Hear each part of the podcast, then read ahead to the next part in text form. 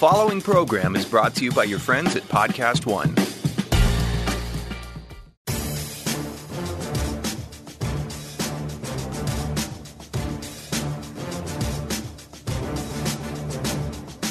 Welcome to RJ Bell's Dream Preview. Weekly winners from his Wise Guy Roundtable. Broadcasting from the pregame.com studios in Las Vegas. Here is RJ Bell. NFL Week 6 edition with my Wise Guy Roundtable. To my right, Steve Fezzik, the bettor. To my left, Matty Holt, the bookmaker. I'm RJ Bell. And we've got a jam, jam packed show, action packed from start to finish. We've got best bets, obviously, every week. We got pros versus Joes. We got one double like. Both of the boys both like the game. We also have two totals. We've got a sharp money game and so much more, so much more. First, guys, I want to tell you a little bit about the dream preview, how things have been going. I mean, this is literally I've been in this business over 10 years. I've been in Vegas almost 20.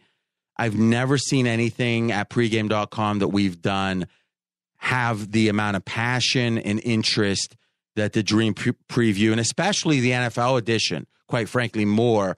Uh, the college edition, the response has been great.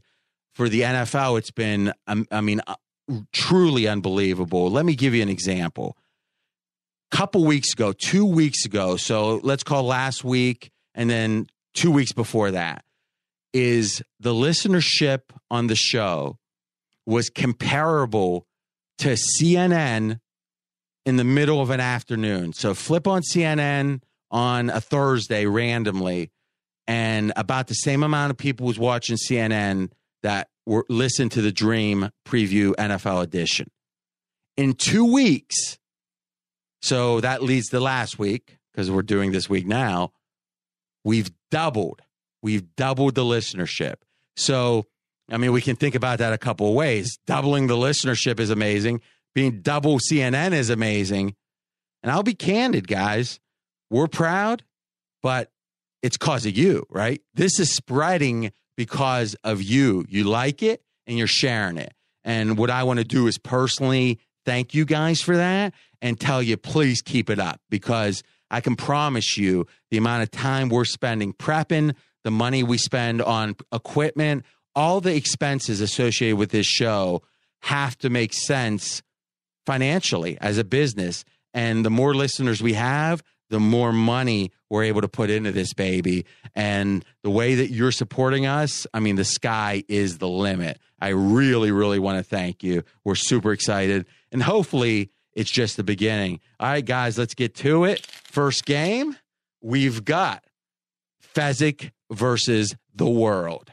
This is where Fez has his power ratings, best in the business, 1 to 32, up at the site every Wednesday. We're taping here on Wednesday afternoon now. And Matty Holt gets a cherry pick. The bookmaker, dastardly bookmaker, gets to cherry pick one he disagrees with. Matty. So I'm going to go this week with the New York Jets uh, being the same exact power rating as the Cleveland Browns when we obviously know this can't be true because they just played each other last week. And the prior to last week, Fez said the Jets were one and a half points better than the Browns. That made sense according to the line last week. Jets a one and a half point closing favorite on the road at Cleveland meant, according to the odds of the game, basically the Jets were three and a half, maybe four points better than the Jets. And oh, yeah, they went on to whip them as well. So Jets win and they're power rated higher. No way they can be the same in the power ratings, my friend. Okay, so very compelling point. Let me repeat it because as you were taking off all this stuff, I think you mi- mixed up the teams one time. So the theory is listen, Jets were at Cleveland and the Jets were favored. Home field's three, so the Jets are clearly better. Uh, let's keep it that simple. And you said it exactly like that, except I think you just misspoke on one team. So here's what's amazing in the pre production meeting. I just shake my head, go, boy, Matt, that talk about a slam dunk. You got that one.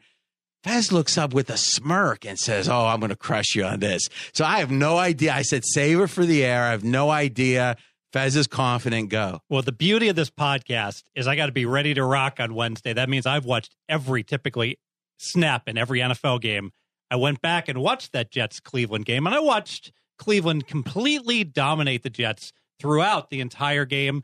They turned it over twice in the red zone, driving with Kizer, who is not an NFL quarterback. You yourself, Matty, have said you will never wager on the Browns with Kizer at quarterback. Now, Uh, we played that on the Fox show.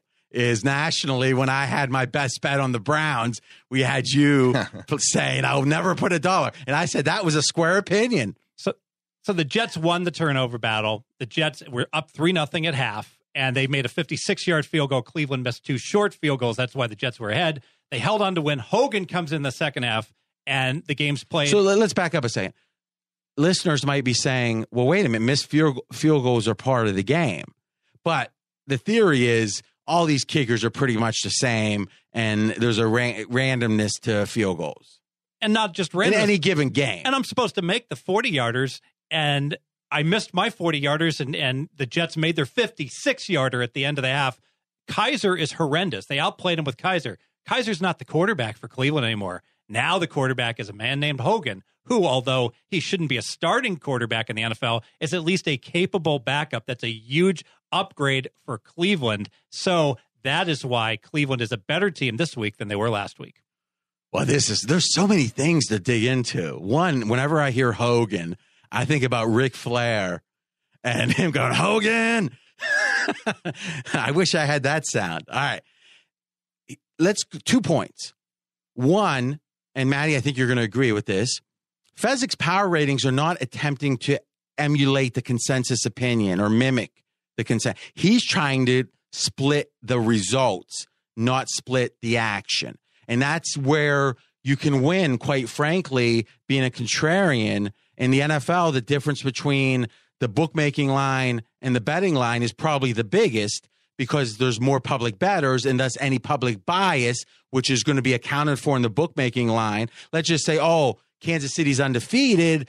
Uh, oh, they just covered for me on Monday night and then it covered on Sunday night. And I love them. Well, if assuming there's a bias there, that's going to be in the bookmaking line. It's not going to be in Fezzik's power ratings. So I think just saying that the market said X, and then you said, well, they won. What's one game, right? So that, yeah, but this wasn't like it was. Hey, it was the Cleveland minus one at home. So this is, you know, the market could be a point off. You're this saying like four points. Jets one and a half on yeah, the so road. four points. All right, hold on. So, but but that's a key distinction that doesn't that applies here, but the listeners need to understand. Fezzik's power ratings are not about trying to mimic the market. That he's trying to tell the truth as he sees it. Not that other people are hiding the truth; they just don't see it as clearly as Fezzik. That's why he can make a living at it. So, first of all, you you, confirm that, right? Is you're not you're trying to find the truth of these teams. Exactly. To summarize, everyone else's power ratings summarize who's been the best team. Not everyone date. else. There's other bookmakers or uh, other bettors that do power ratings. I think yours are better, but what, what you're saying, like Sagarin or whatever, computer ratings. Go ahead. Yeah, the computer ratings, much better said, summarize who's been the best team to date. That's irrelevant. Based on performance so far, how good? Uh, based on the field performance, how good can we extrapolate this team is? That's what I do. Come going forward, what they do is they go backwards and say the Chiefs, for instance, have been easily the very much best team. They're four points better than everyone else. Well, they've been four points better. They won't be going forward. But don't you think, admittedly, you've been low on the Jets all week because this isn't the first time Matty versus Fez where we've gone the Jets in this situation. I mean, all season long, you've Jets been a are little three, bit low. Jets on are Jets. three and two, and Fezzik has only one team in the league worse than them, the Colts. Yeah, I've been wrong on the Jets. I had them minus 11 to start the season. Now I only have them minus seven. I was clearly wrong on the Jets, but I so will, a four four point upgrade. but I will make a bold statement. I will lay three to one that one three to one that at the end of the year, well, not even the end of the year, in three weeks from now, Cleveland will be Matty. You will have Cleveland rated higher than the Jets. Well, you can't make a bet with someone who's then his assessment's going to determine the bet. He's a fair guy. well, you can only be so fair. I'm interested. Um, let me think about it. All right. So, point one though is the difference between the what the market tells us and what a, a handicapper might believe, and thus, really, if you think about it, guys. The only time you ever bet a game is when you disagree with the market, right? If the market was God, then we would all be idiots for laying 110. Most people are losing long term laying 110, but hopefully they know it's recreation which is something we say again and again, right? There's professional batters and then there's recreational batters and you never have more money coming out of a movie theater than you had coming in, but you can I love movies, right? I see like 70 a year in the theater. So, but I know long term I'm probably or certainly going to lose money going to movies. If you think about sports betting like that, but saying, hey, the intellectual pursuit is fun. And hey, who knows in a couple years or who knows if I end up being a prodigy at this in a couple months, I might start being profitable. As long as you are realistic, that's the key. All right. But there's another there's a second point to this too, I think, that's important that you're saying, which is there's been a change with the Browns. So let's segue into the game and talk about that change. So what we've got here, oh well, actually, we want to. Our first game is going to be the Patriots and the Jets. So let's wait and we'll talk about that Browns quarterback change. But just to kind of put a button on it, you think it, that Hogan's an upgrade? Huge upgrade. How many points? Quantify it. Three. Holy cow! You agree with that, Manny? No, and I was to be honest, I was actually surprised it wasn't Cody Kessler coming off the bench because I thought Cody Kessler had a lot more upside and potential than Kevin Hogan did. I think Kevin Hogan might bring a little bit more stability and consistency to the team, a immediately, but I think long term Cody Kessler had higher upside. So, but for this week is all we're talking about. Hogan replacement. What is the net effect? Why don't Gosh, you think? I mean, Kizer was the worst in the league by far. So anyone, I guess, bring if he's the very worst I'd seen at starting quarterback, bringing in anyone's got to be an upgrade. all right. So that's a question. How much? And psychological. Uh, whenever you get rid of someone who's not qualified, the rest of the team plays harder, especially the first game. Oh, you're so, so you're saying it's not just playing poorly, almost like with uh, Osweiler last year, right? Is it, in the contract? I think juice that too. Exactly. Oh, we're paying this guy twelve million a year, and he's not as good as our backup. Why should I bust my butt to play hard? And I, I was setting you up to say the ostrich. I thought I thought this would be your one chance this season to talk about the ostrich. The ostrich is with Denver. We'll get to talk about him eventually. All right. Well, you think Siemian's going to get benched? He'll probably get hurt. He got hurt twice last year. All right. So let's go into the Jets game. So the takeaway, a lot of stuff there, but I, I think the takeaway is that it is fascinating. Obviously, you see what the market believes each week. And in this case, the two teams that played each other. Fezzik's power ratings have a different goal, and also teams change. And also, you know, I guess there's a third point we didn't reiterate. You thought the Browns outplayed them. So let me say, ask you this, Fez. Same game next, you know, somehow we had a time machine and you could have the Browns plus one and a half. Do you make a major bet on it? With Hogan, yeah. No, no, no, no. But you were kind of making the case that the Browns outplayed the Jets last oh, year. Oh, ab- or last week. Yeah, absolutely. They completely. If it, it, I can tell you, I'm going to make a, a statement here. Matty did not watch the game. I don't believe. Am I correct? Because by your comments, I don't think you could have. We pretty much watch every NFL game. But you didn't watch this one. I mean, I don't watch any of them isolated. We Yeah. have, we have like 20 TVs on, and every game's on one of them. For all, the Nerve lis- center. for all the listeners Yeah. out there, if you get a chance to go on NFL Rewind and you watch it, you'll say, "Yes, I will bet Cleveland with even with Kizer." So watching the game, if you had to grade the performance, uh, let's forget quarterback changes, forget everything. You actually would say that the net effect of that game, relatively, you like the Browns more than the Jets. That you would have upgrade, let's say, possibly upgraded the Browns a half a point and kept the Jets flat. Can can we really say that we're going to say, hey, wh- what happens if the Cleveland Browns played uh, the Kansas City Chiefs and they played one up game, and we said, boy, the Kansas City Chiefs outplayed the, I mean, the Cleveland Browns outplayed the Kansas City Chiefs this week. The Browns are better than the Chiefs. I mean, we can't just say we, No, no, that's true. But I, I think the point we're making here is three weeks ago, the Browns were favored at Indianapolis. So just in the two weeks, and that was my whole rationale with the Browns, is in two weeks they went from being a road favorite, the three worst teams all year. And and and Faz, you and everyone that I respect has had the 49ers a tier up, even though they haven't won yet.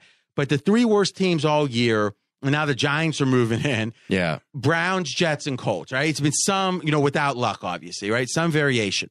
The idea that one of those three teams was a road favorite, and then two weeks later they were a home underdog again and playing each of the other two, that's saying a seven point relative swing. I I just viscerally felt like that was too much. But we're all kind of saying these teams are. I mean, right now, Fez has the Browns seven points worse than an average NFL team. The Jets seven and the Colts seven and a half. So they're bundled right now with his assessment. I think what he's saying is if the only data point is that game last week that everyone's saying, oh, look, the Jets came in and won on the road. Fez is saying, no, net, net, relatively, Browns get upgraded based upon that game, even though the scoreboard was a loser for the Browns. Is that a fair way to say it, Fez? Absolutely. They, they, abs- they very clearly outplayed the Jets, but it was a great spot for the Browns. So I got to be careful for, with that. Yeah, yeah, but but most people are saying, "Oh, this is a sign the Browns might." I heard talk radio guys saying, "You know, this Browns team could be one of the worst teams in the last ten years." I mean, we've jumped to that all of a sudden, and and to me, the idea that they were a road favorite three weeks ago means we've probably jumped too fast against the Browns. But the thing that kind of is putting the nail in the coffin is if you can't even beat the Jets at home, you must be horrible. And Fez is saying, well, don't overreact to that because really they played relatively better. Now, a lot of new listeners are going to be saying, like, wait a minute, they lost. How could they play better? Well, welcome to the professional approach in Vegas. This will be a recurring theme this week because there were several false winners last week in the NFL. And this is something we do in every sport, right? You try to find mispricings. The scoreboard, the standings affect people more than anything. When wins and losses are wrong, or or let's just say misleading, that's when there's a chance to find real mispricing. Oh, that's pretty good. Misleading finals gives us a chance for mispricing. Okay, so we are looking though at this Jets game, and we've got the Patriots on the road favored by nine and a half at New York. Fez, lean or like? I lean to the Jets.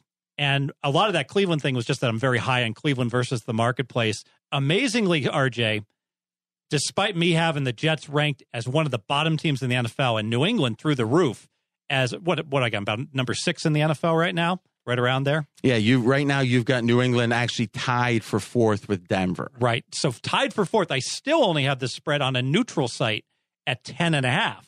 And that's a leap of faith, assuming New England's going to continue to improve. If you look at the raw stats of these teams, two teams, this is amazing. When are you ever going to find a home underdog catching nine and a half that has not just better stats, but much better stats year to date? We're in week six. It's not week three. Okay. So you like, oh, no, wait, you lean jet. So what keeps you from liking them? And that's a new thing I want to approach is so we've got the lean and like, right? Lean is a smidge. Ah, it's a half a point. A like is I like it. You might you might even be betting the game. Is what keeps this from a like? Because my gut says New England's going to be able to score points against the Jets. I don't think the Jets are going to have be effective throwing the ball against New England's bad secondary. Their running back Forte is hurt. Their other running back uh, Powell is also hurt. So they have cluster injuries at running back. That's going to curb the what was a pretty good Jet uh, rushing attack. Okay, so do we agree then that the on New England's defense, it's very easy to quote yards per play, uh, and it, it, it's shocking if you look at the defense right now. New England is giving up six point nine yards per play which is worse than the NFL. League average 5.5. No team in NFL history has ever given up seven or more yards per play throughout a season. So they're they're historically bad so far. They did obviously look better last Thursday. And Mike Lombardi, my go-to with the Pats, he said, listen, I don't know what Belichick can do from Sunday to Thursday. So we might see big problems. Or we didn't. But in those 10 days, I can promise you this defense is going to get better. So for me, the fact they got better in a couple of days, now we could say Winston or whatever, you know, who knows? Because uh, people are starting to get sour on Jameis. But the fact of the matter is, I think that that I'm, I think there's a real upside with the Pats defense right now. And I think those 10 days, Matty, what do you think about this? If there's one team that isn't going to get their time off that they other teams would get, it'd be the Patriots. They're probably going to work 10 straight days, right? Yeah, and look, this is where I played my total play here. I played this game under, and who would have ever thought, you know, on a on a whole board full of totals, you'd look to take a New England Patriots game this year and bet the total under. But for a lot of the reasons you just described, I think scoring is going to be low in this game. Historically, New England struggles on offense versus the Jets, more so, if not at least as much as any other team. They have trouble going to New York and scoring, and now you have Tom Brady with an injured shoulder. Uh, while they're while he's going to play this week, and that's fine. They're probably going to be a little bit more cautious with Brady and his five step drops and longer passes than they normally would because they don't want him getting hit a ton. You have to know, like RJ said, that with ten days of preparation, Bill Belichick's going to have improvements on this defense, and they're a little healthier. This was not just a defense playing really badly, but it was also a banged up defense. Pursuant to your under, Brady missed practice Tuesday. Normally that wouldn't be a big deal, but he had four days after the game so having that shoulder injury that was disclosed is another reason probably he's going to play. They'll probably run the ball more. And that's interesting. It's run the ball more if you have a big, you know, a 10 point lead where maybe you press it. Also, your passes, you said maybe not the longer drops. And and to me, that would be at least a reason to look towards the Jets. But I agree with you, Fez, and I think this is the last point on this game. Belichick or no Belichick, the weakness of the Patriots on defense is more the secondary. Do we agree with that? Absolutely. So then the question becomes can the Jets exploit it? And answer is probably no. Pregame.com. I'm RJ Bell with Matty Holt, the bookmaker, Steve Fezzik, the bettor. Okay, game number two. This is our Colin Cowherd versus Steve Fezzik. Fezzik versus the world. Here we are. It's one thing to take on Matty Holt. Now it's one of the biggest sports media guys in the world. I can tell you something, Fez. Colin's been busting my chops on air and off now. Is I told him on our podcast, which I do with Colin every Saturday morning, it's released 6 a.m. We tape it on Fridays. Is his Blazing Five, my wise guys through me break it down every week. We do like 25 minutes, a deep, deep dive or a deep dive. And I told him, check out Fox National Radio Saturday night. We're going to spend 10 minutes killing Colin, little alliteration there. And then when the Steelers got beat, blown out as over a touchdown favorite, Colin's texting. He's and then he leads. Imagine this. He has his Colin was right, Colin was wrong. Well, what was his first one about the Steelers? And on Twitter, people were killing me. So Fez, you came in and said, I am sticking by it. So Colin has the Steelers out of his top 10. Where do you have the Steelers ranked? I have them ranked number six. Yes, they took a torpedo across the bow, but I'm not going to jump into the life raft. I'm going to bail. The ship's going to be fine. Big Ben had his worst game I've ever seen him have five interceptions, two run back for touchdowns. He, I refuse to believe, suddenly cannot play effectively in the NFL. We all have bad days. Well, he had the worst day he's ever had. That's the sole reason Pittsburgh was bad. And if he plays that way again, I'll be wrong. I don't think he will play that way. Again. I think the two hardest things for us, for me as a bookmaker and you as a bettor, is eh, are to gauge quarterbacks are when a quarterback's getting to that time when they need to actually not be playing quarterback anymore and how do you grade them as the older elder statesman like the 35 year old that shouldn't be at the bar sure like Eli Manning. Is Eli Manning and Carson Palmer still, you know, effective NFL quarterbacks? And the other one is injured quarterbacks. How do you judge a quarterback who's supposedly 70% or 65%? Those are really hard things from from both sides of the counter. But with Ben Roethlisberger, it's not that he's too old, but he's been talking about retiring for a while, and this feels like a guy who doesn't necessarily, with all of his heart, want to play football anymore. I think you know, listen, I'm a big fan of Colin. Um, you know, I've been lucky enough to get to know him a little bit personally. Uh, I think on the air, he's the best. A lot of people don't like his, uh, you know, socioeconomic stuff. You know, like, oh, this guy had this upbringing and now we're seeing it on the field. I think that's dangerous stuff in, in a PC world.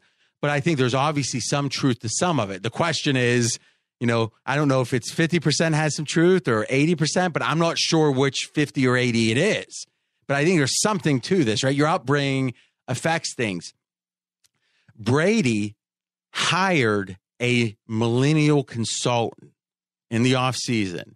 Now, who knows? Did he spend 20K on it or 50K? But you know, it wasn't 500 bucks, right? So he spent like as much as a car probably for someone to say, okay, here's the way the millennials think here's some of the music there. Like he's actually listening to today's music because he wants to relate to the 22 year olds in the locker room.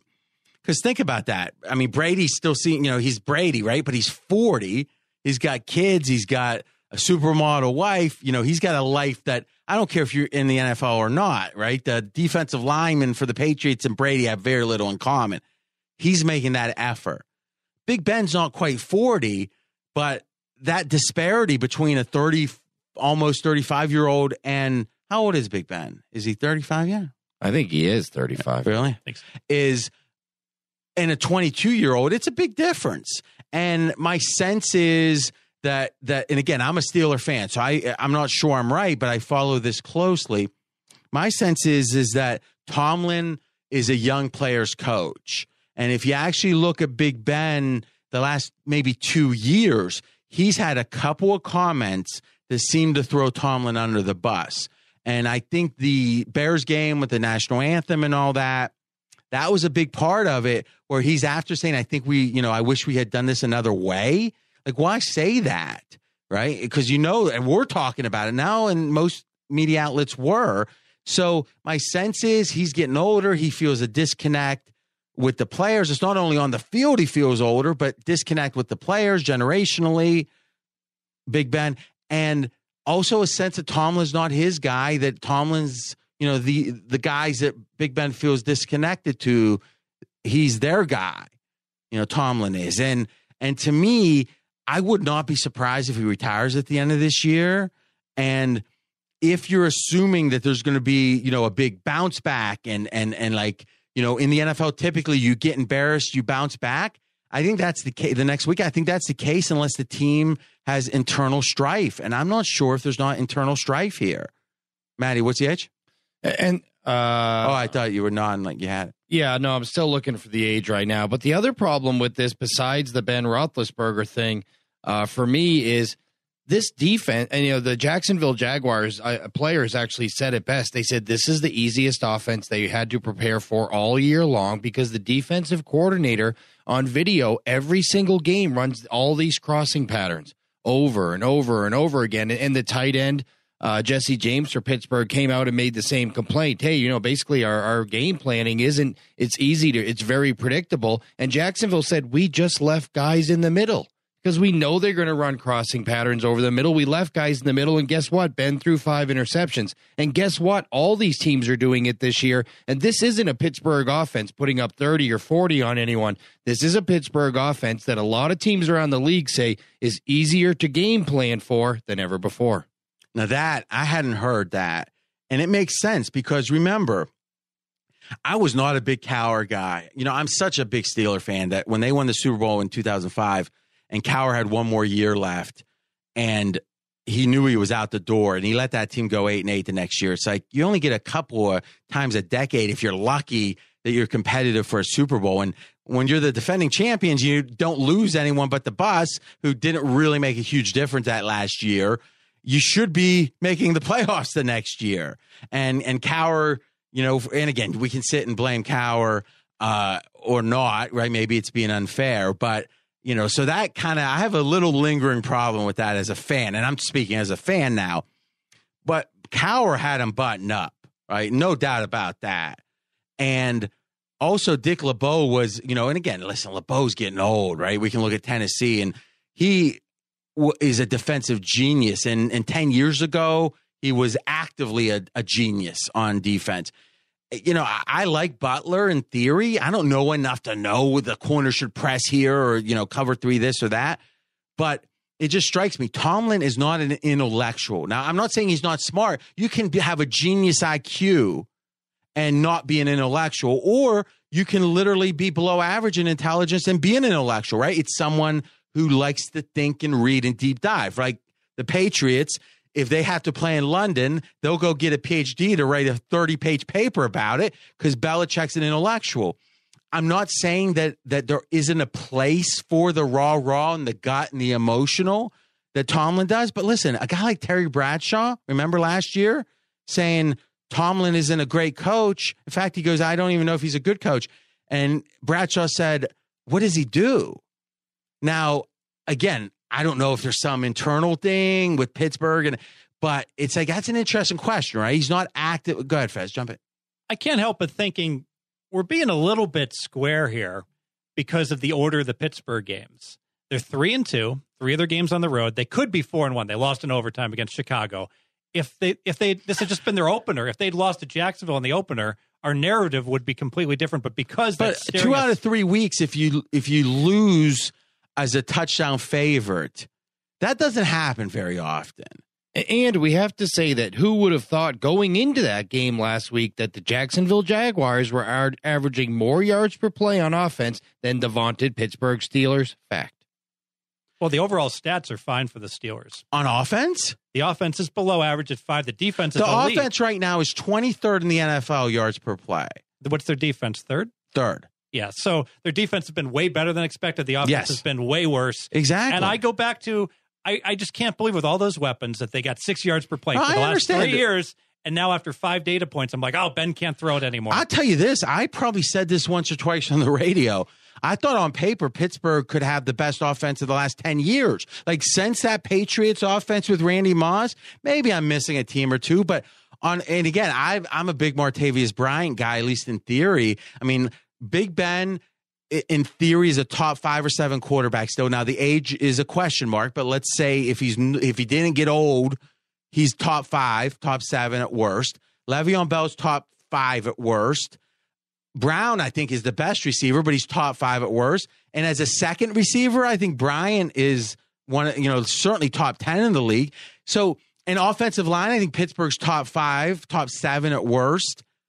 How in the heck aren't you dominating? well, Bell What- didn't play in preseason. He Exactly. wasn't, wasn't ready to go the first three And, weeks. and also, look, I mean, we get to go. The, the glory of being able to wa- rewatch games now is that you can rewatch an entire game without commercials and fast forwarding. but through you didn't watch the Browns. No, but I rewatched Pittsburgh again because after the Jacksonville defender said that and a Pittsburgh offensive player and tight end Jesse James confirmed it, I said, I want to see it. So I went to Pro Football Focus and looked at what they showed, and I went and rewatched the games. And it's true. If you watch all these Pittsburgh games, they run the same exact crossing routes time after time. And and they But did, did that just get discovered? no, they did it last year. So what do teams they so they go, okay, this is what Pittsburgh did last year. This is the video we have. Let's prepare for it. And Pittsburgh is still doing it. You have to game plan each week. And even the Pittsburgh players are saying our game plan is too predictable. Matty is spot on. All those interceptions were crossing patterns. There were three Jaguars around the ball. Big Ben threw eight passes into coverage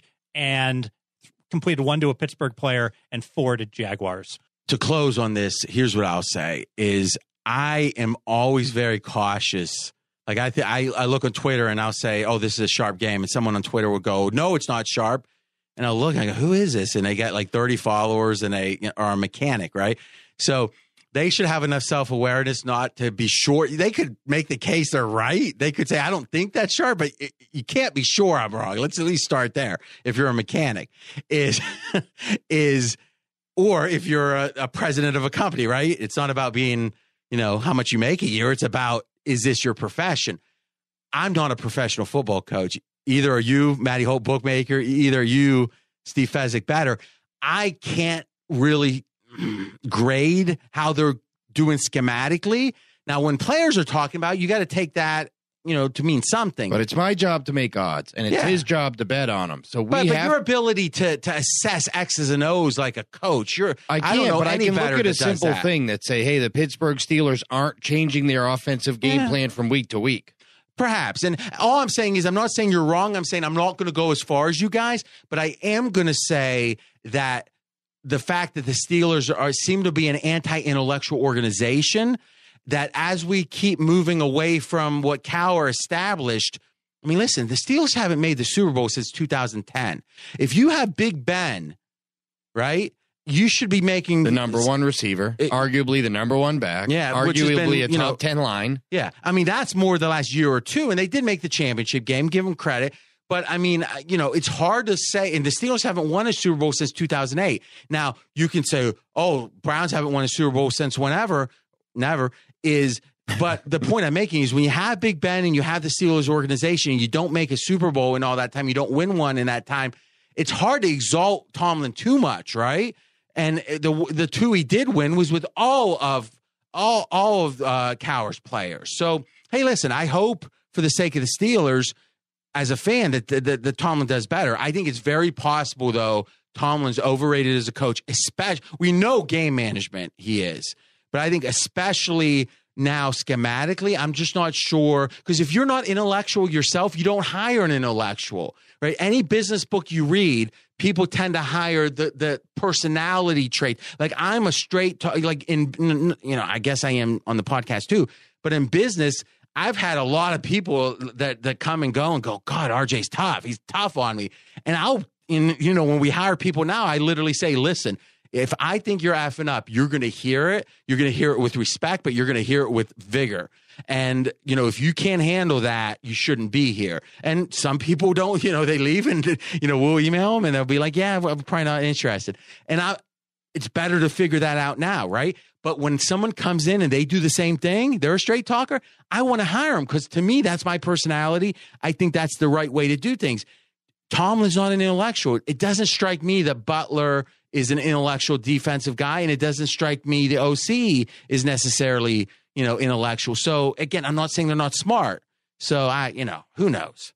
It's interesting conversation. I though. think one of the interesting things about this game that we haven't talked about yet, and we talk about injuries this week that could really impact it. Both sides of the ball here for Kansas City. Justin Houston on Tom, uh, Justin Houston on defense questionable. Travis Kelce on offense questionable. They've been two of the most important players for the Kansas City Chiefs all season long.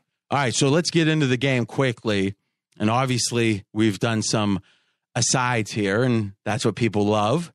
Chiefs now four and a half, open three, open three. I bet that three was gone in 20 seconds. Uh, it- it- five dimes, it wasn't gone in 20 It- seconds. the- Where'd you bet it at? I actually bet the Westgate opened at Okay. two and a half and at three, and I popped it twice. the Westgate opened at two and a half? Minus 20. Wow.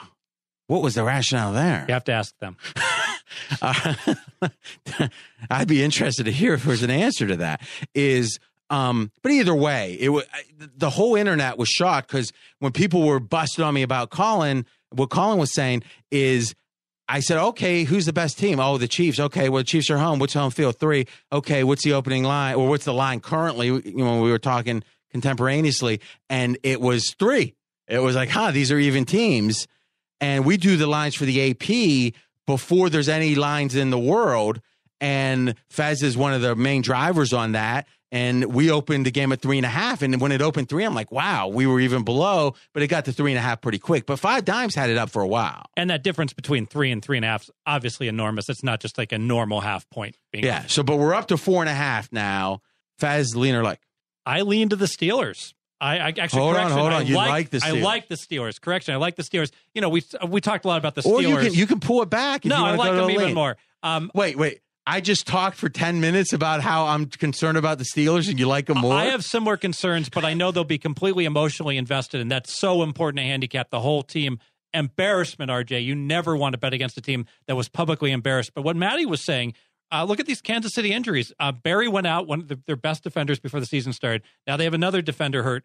Their three of their top four receivers are injured. So they got Tyreek Hill. Remember, Charlie checked down. Alex Smith has been going deep left and right. Well, his number two wide receiver is out. Kelce, his stud tight end, has is in concussion protocol, and his number three wide receiver is questionable. So the Chiefs have been easily the best team year to date in the NFL. Not with these injuries, they aren't. I do agree, and I just said the Justin Houston and Travis Kelce injuries are are maybe the two biggest factors. you you agree with what? Because you've got a lean on the Chiefs. I, I do that. He well, he said that the Oh, okay. injuries are, are causing issues, and they are causing me pause. This would have been a like situation on Kansas City for me had it not been for those injuries, because Justin Houston such a disruptive force on the defensive side of the ball, and Travis Kelce so important to their passing game. But I will say this: uh, people have said it to me, uh, both on Pittsburgh and against Pittsburgh, that their game planning on the offensive side of the ball might be the most predictable in the league. And I went back and watched it for myself, and it looks the same every single week. Seems ineffective. Seems easy to game plan for. I, d- I don't think Big Ben's heart is totally into it right now. I cannot bet on the Pittsburgh Steelers right now. Period. Yeah, I agree. Uh, actually, on Adam Carolla, one of my two picks was the Chiefs at four. And I, I just think we don't know about Big Ben right now. So uh, I agree with Fez. Typically, I don't want to fade a team that got embarrassed, but I'm not sure if that you can only have one emotion at a time, like one intense emotion at a time. You can't laugh and cry. Or Bruce has a great line that says, "You could you could laugh and cry in a single sound." That was on his first time. That's pretty good. Um, Bruce is pretty good, I think. Is Fez, you're a big Bruce fan. It's funny. We never talk. We've known each other like you know very well now for like four years, and he had never or over four. He had never talked about Springsteen, and and Bruce came up. And he started taking off like innocent the East Street Shuffle. He's talking about New York City Serenade. I mean, deep knowledge. Big Ben, crawl into my ambulance. Your pulse is getting weak. Same song for you. I love it. See, I mean, that shocked me. but to me, you can have one uh, big emotion at a time. And I think the Steelers' big emotion is is infighting right now. Is there something going on in there? Because last thing, I mean, I know we've gone long in this, but you said, oh, if the game order was different. How often do you go as a seven point road favorite and lose? And then as and you would think, well, you're not going to lose as a big favor for a while because you're going to be in time. It's not lose against the Jags; it's get blown out at home against the Jags. What happened to the Patriots twice already this year? They got blown out by whom? Kansas City crushed them. Oh my god! That See, was now- oh wait, a New minute. England had the Yeah, lead in the seriously. fourth Fair quarter. enough. Fair enough. Se- seriously Against the spread, Kansas City crushed them. Any team who has the lead in the fourth quarter isn't getting blown out. Fair No. enough. Fair enough. I mean, uh, the case could be made, and it was made after that game. Is one completion. Pats probably win that game at a certain point. I can't. I think Gronk dropped. I can't remember. I'll retract that statement. All right, good. That's good. But but the point I'm making is, it feels like this is more than one bad game. It feels like, and and look, looking back in hindsight, beating the Browns by what was it three in week one? That looks bad. They won by 14 against the Browns. They had three blowout The wins. Steelers, yeah, 24 to 10. you're you're high as a kite. Am I, am I mixing up my game? Yeah. Yeah, I'm- dude. I'm They- just gonna. yeah. I'm just gonna. You know what? Let me lower my Steelers down to a, a lead. No, You're no, right. No, no. they got that in the back door. Kizer got them in the back door. They're down 11. Yeah. and they made it three. You're absolutely right. Let's only lean with the Steelers. then. Yeah, I mean, uh, and I love that, right? The theory is we're here to talk these games out. If the answers are obvious, this could be a short podcast. But I do think looking at that game, now listen, the Ravens are the Ravens, right? So that was a great win, meaning Pittsburgh's going to play them hard. Nobody, no emotion's going to trump that. But otherwise, I don't know. I And don't to know. your point, look, normally sharp action always comes on a team that's supposed to be good off an embarrassing spot. All the sharp money's on Kansas City early in the week thus far. Sharp players don't want to back the Steelers right now. It's an interesting point. I mean, it did go from three, and like you said, you got so you played. Oh, that's interesting. So you're saying you like Pittsburgh, but you you had a strong feeling this line was going up, and you could then middle it back. Yeah, I knew three was way too low given that Jacksonville Well, it can't be way game. too low if we opened up for AP at three and a half. Yeah, well, that's a 20 cent Yeah. difference. So, and I got minus three at even money. So it was a no brainer to bet that. so you had minus three to even money. And oh, because of the I, I two and a laid two and a half minus 20 and they moved to minus three even. So- same thing. I bet it again. So you'll likely buy it back though, because you're leaning Pittsburgh. Absolutely. I'll get level on the game. So just for the official tally out there, though, we've moved it to just the lean, or Fez has just the lean. Okay, game number three, we call them the public pounder game. This is the game the public's just going hog wild. Up at pregame.com, you can get the bet splits. 90% of the tickets so far on Wednesday on the Packers. Packers favored by three at Minnesota. Fez, lean or like? I like the Vikings. I don't really care who's going to quarterback them. I don't think it matters that much. Healthy. So let's say this. A couple weeks ago, Bradford was worth three and a half points, and it went to three. We're now down at the point it doesn't matter. Explain. Yeah, because when we tried to play, he played the first half and he was so ineffective and he was such a statue. He's not mobile to begin with that even the announcers were saying, What are they doing? They, they can't leave him out there. He's going to get killed. He can't play at all. I'm going to assume this is a lingering uh, injury he's had for quite some time. He was out for a couple of weeks. It's not going to be much better. So I don't see any difference between Bradford or Keenum. I have the Vikings middle of the road, average team, RJ, uh, rating of a zero, but they're home and they have a big home field advantage. And one thing we learned about Green Bay Green Bay only wins half of their road games. So, how in the heck can they be laying three and a half or even three against an average team on the road? That's a great way to think about it because we have a stat from 2012 on Green Bay on the road is below. I think even after the Dallas one, they're still below five. I think they were three games below last time I looked. Okay, but right around 500, a little below. So over the course of all those years, you've played a lot of good teams on the road, a lot of bad teams on the road. It's all going to even out over six plus years. So if you're playing a Vikings team, you have to believe the Vikings are significantly below average in order for them to be a three point home underdog.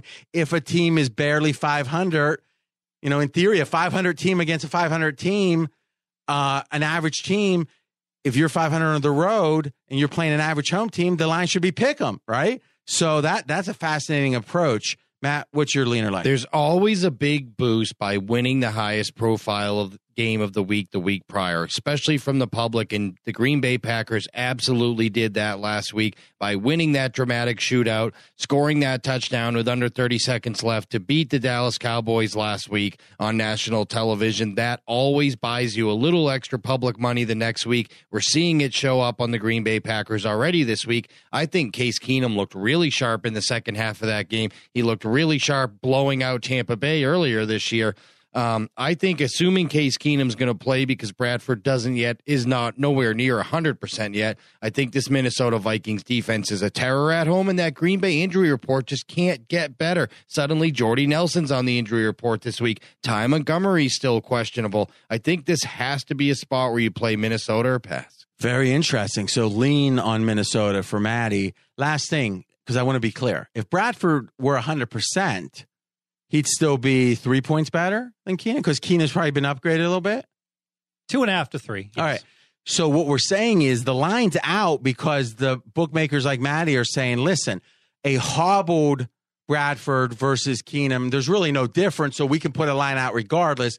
But don't mistake that that there's no difference if Bradford is 100%. There is. Okay. Next game. Our fourth game. We've got, all right, here's what we're doing, guys. We've got three games in a row, we're going to go rapid fire because these are games. The first one, it's a double pass. Now, the boys only get one pass a week each, and they both pass the same games. And it shows you, it shows you if a line is right, there's not value and they're not going to force it. In fact, I love that because you could think, oh, let's not both pass this one. No, we're giving you their honest opinion regardless. I'll make it entertaining. You guys just give the honest opinions because you're the true experts out there deep, deep insight behind the counter and in front of the counter. But let's do one number one, like the number one factor in the game, just so people will have some nuggets for this. It's Tampa Bay, Arizona, Tampa Bay on the road, favored by two. Fez. Number one factor Carson Palmer's been sacked 17 times. And as we predicted at the beginning of the year, he is regressing week by week. I don't trust him at all. Last week, he threw three balls that should have been intercepted by the Eagles that were dropped. Arizona lost that game 7 to 34, RJ. It could have been even worse. I want no part of Arizona. Okay, so what's the theory on pressure? He's older. Why does he get worse? Because he's taking hits. He's getting happy feet. What is it? His O line cannot protect him. He's unable to scramble like a Russell Wilson, and he's still. But why is that worse now than it was beginning of the year? They don't have David Johnson to take the pressure off him with the run game. Okay, but but the point you were making because you said it on one of the early pods is you think er, the Palmer might regress throughout the year, and and my my sense, if I'm remembering what you said at the time, was is as you keep taking those hits, like they always say, the film guys, when the quarterback starts looking at his feet, he's done because he's not looking downfield, and when you start feeling that phantom pressure. That you know, the quarterbacks have trouble performing, and thus you start taking a lot of hits, you might, I think Palmer start to get the happy feet and be injured. And he, and he still likes to throw the ball deep downfield when he shouldn't. And remember, how bad is that Arizona rushing rushing game? David Johnson was arguably the best running back in the league, or tied for it. The backup Johnson has been so bad. They have traded for Adrian Peterson now to be their starting running back. This team has no rushing attack. And that's no upgrade. I mean, there's no, that doesn't move the Vegas needle at all. In fact, all. it hurts this week, in my opinion, because because they traded Chris Johnson. Now you get it back. If nothing else, Chris Johnson knew the playbook, knew the blocking schemes, and had some familiarity with Carson Palmer. Now you bring in a running back who's not known to be able to catch the ball, doesn't know the playbook, no familiarity with the quarterback. It's going to be hard to catch up in one week to all the plays. Adrian Peterson's actually a detriment to this offense this week. That was good. That was good. Now, now here's my. In fact, that was strong. A lot of listeners are probably screaming at their, I guess not radio, their iPhone. Why are you passing? So, what is keeping us off the Bucks? We'll I just Matt. don't trust Jameis Winston on the so road. So you wouldn't play the Bucks on the road in any case. I mean, no. any reasonable line. No, because I still think Arizona's defense, other than last week, they've kept them in a lot of games this year. So why not look at the under? And I, and I follow this stat on Pro Football Focus, which is passes that should be intercepted but aren't. And Jameis Winston leads the league in passes that should be intercepted that are so bad they should be intercepted but don't actually get intercepted. And we all know you lose the turnover battle, you lose the game. For that reason, I had to pass do we look at the under in this game, right? If we trust the uh, Arizona defense, we think Arizona's offense is going to be even worse for a short period of time because of this trade. Winston, we don't trust on the road. We, we're getting 45 and a half. Carson Palmer just keeps chucking the ball into traffic, though he doesn't take sacks. That's bad for the under. So, did, so doesn't Jameis. Yeah, it's interesting. That's it because you think INT, you think lack of offense, but it can lead obviously to scoring. Okay, next game, we got two games now, no line as of Wednesday. So we're just going to define why there's no line and start with Matty on these. And Fez, you can counterpunch. Define why there's no line and give some values for the quarterbacks that may or may not play. So Chargers, Raiders, uh, actually CG Technology, the only place in Vegas or is there anywhere offshore? Right, this is great. Only place in the world with a line. VP Matty Holt so you guys have Raiders. So we have Raiders minus three. And the thinking there when we put the number was out is right now, according to all the credible injury reports, Derek Carr is going to play. And despite the fact that we hung the number at three and Derek Carr is listed as probable, people aren't betting it. So that makes us feel comfortable.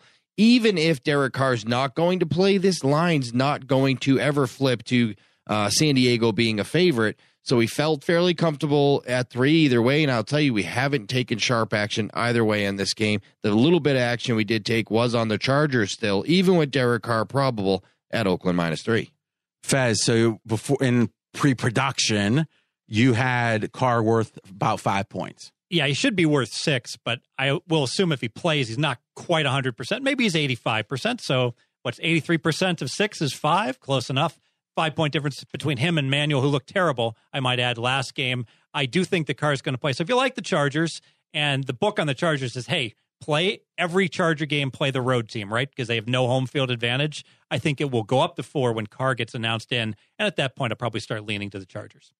Yeah, that makes sense because it's just, and we talk about this often, so I won't belabor the point. It's just like if there's a merger and if the stock goes to 60, if it goes through, 50 before it was announced. If it's a 50% chance, it's going to be at 55. If it's a 90% chance, it's at 59. And then once the merger comes through, the gap closes. So you're saying we've got this line up with a certain assumption about Carr. And when that becomes 100%, there's going to be a little bit of a move. And so, in a way, you're letting people bet if Carr's going to play here, right? That's right. Is pretty much what the bet is, which I love that kind of bookmaking, right? Because it makes a ton of sense. Is if you feel like you can quantify A and B, why not put it up? But mm, and you know what's amazing about this? We do this all the time. Go look on your screens for all of you who have odd screen that you watch. or pregame.com or pregame.com. Yeah, look at pregame.com, free odds screen. You You'll see that we're the only one with that lineup. And what's amazing is people always want a second number somewhere to make them feel good about something. Until someone else puts a number up, it's surprising how little action we'll take on this game. Let's take a little detour and go behind the scenes in a casino. So, Matty, you know that you listen, Cantor CG Technology, which was the new name or is the new name, is you guys came in like gangbusters and were aggressive and, and doing a ton of stuff that I didn't, or I loved, quite frankly. And I loved the way that Cantor was bringing up the game of the other books, right? It's like we've all seen the high school shows where, uh, or a movie or whatever, is like everyone's kind of lackadaisical, and then someone shows up. In fact, Beverly Hills 90210 was that, right? They were all there, Steve Sanders and the crew, but then the Walshes showed up and topsy turvy, Dylan McKay and the whole thing. Yes, I was a fan. So, so when you think about what the legacy books were thinking then, what they're thinking now, as you guys have had to slow down for various reasons with some of the aggressiveness, why wouldn't they say, let's just say they know, forget this game for a minute. Let's just say they know, okay, if this quarterback plays, line should be seven. If he doesn't play, the line should be four. And uh, by all accounts, it's a 50 50% chance he's going to play. So you do the math because seven's a key number, right? You're going to go somewhere in there. You put that baby up and let people bet on if he's going to play or not. Because if you're right about that, you're going to have a good number regardless. You could hedge if you, you, you know, you can try to middle it if you want.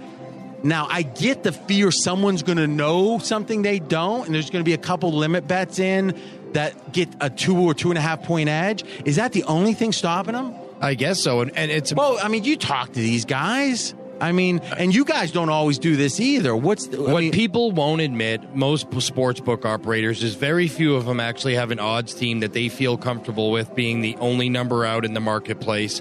And number two is most of them won't set openers. There's only a handful of books in the entire world that will be on the screen with a, with a line out that nobody else has, and we happen to be one of them, and we happen to be the only one in Las Vegas. You know, I finished that Scott Schettler book from the Stardust. Uh, he was the guy after Lefty. I think there might have been one person in between, and obviously that was based on, or the book and the movie Casino based on Lefty, uh, and De Niro played him Ace in the movie is the idea, you know, he is so negative about current bookmakers. He wrote this book like in 11 or 12, but it was like 100% more pejorative than I ever am. And, but the reality is the skill set that it takes to be a, a, a bookmaker, someone who's leading the way, you know, the, the sportsbook manager, whatever you want to call him, the A guy is so different than knowing the odds, even knowing how to book. I mean, it seems like there's just such a huge element of uh, you know, managing your staff. There's a huge element of managing the bosses. Like you're managing below, you're man, and I mean, you deal with that. You know, you guys have tried to create an environment of CG technology where there's less bureaucracy, there's more gamble, but you know, even you know, even with that, there's. I mean, what percentage of your job? Are you thinking, hey, should we move this to five? So, and, and yeah, we're going to be the best line for the dog bettors, but we don't mind a little bit of dog money here. How much of your time in a week is that, and how much is all the other things that any other job as a manager might have? Uh, there, there's certainly a lot of managing up and down. I mean, uh, if people make mistakes down, they could be regulatory issues, right? I mean, you you put a you put a five, an extra zero on a f- five to one or fifty to one, and it's five hundred to one, and we have to honor bets taken, and that can be an issue. And so we have to definitely manage down very carefully, make sure those guys are always dealing. Especially you guys have how many different locations? Eight. Eight. town. And, Go ahead, Fez. You were going to jump in? Yeah, just to use an example in defense of the bookmaker, Rams Colts. Let's go back. Why? Because you're afraid they're not going to let you put your parlay tickets in? they uh, they beat the, the heck out of me on my parlays this week. but um, let's go back to week one. Rams Colts. All right. If you remember, that was when we didn't know if Andrew Luck was going to go was going to play in that game, and the Colts were laying three at the Rams. I know most places had this game off the board, but on the screen it was still showing three. So there was at least one place in town that had that line at, at three. I know of a person who went around to that place that had a thousand limit on that game and played about 50 $90 parlays all locked to it wasn't me to the rams catching three.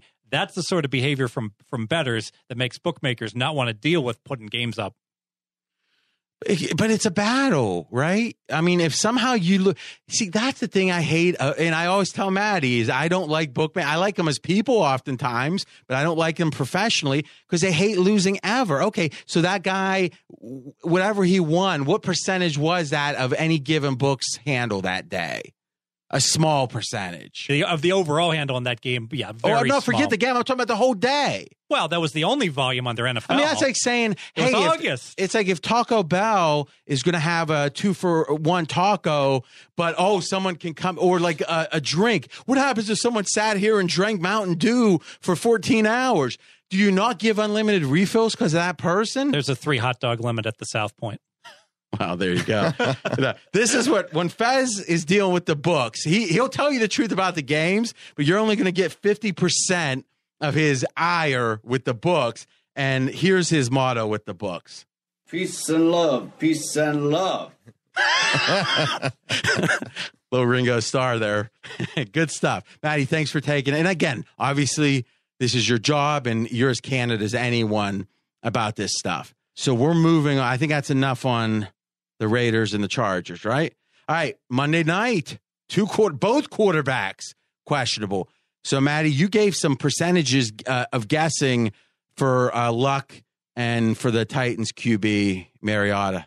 I, I, think that Andrew Luck is probably only 40% to play, but what I hear is health wise, he would have normally been 60 or 65%, you know, uh, if he was actually going to play this week. So I think he's healthier than maybe the the situation. So he's certainly not 100% yet. So, you know, do you rush an Andrew Luck back less than 100% on a 2 and 3 team? The problem is in the AFC South, 2 and 3 puts you one game out of first place.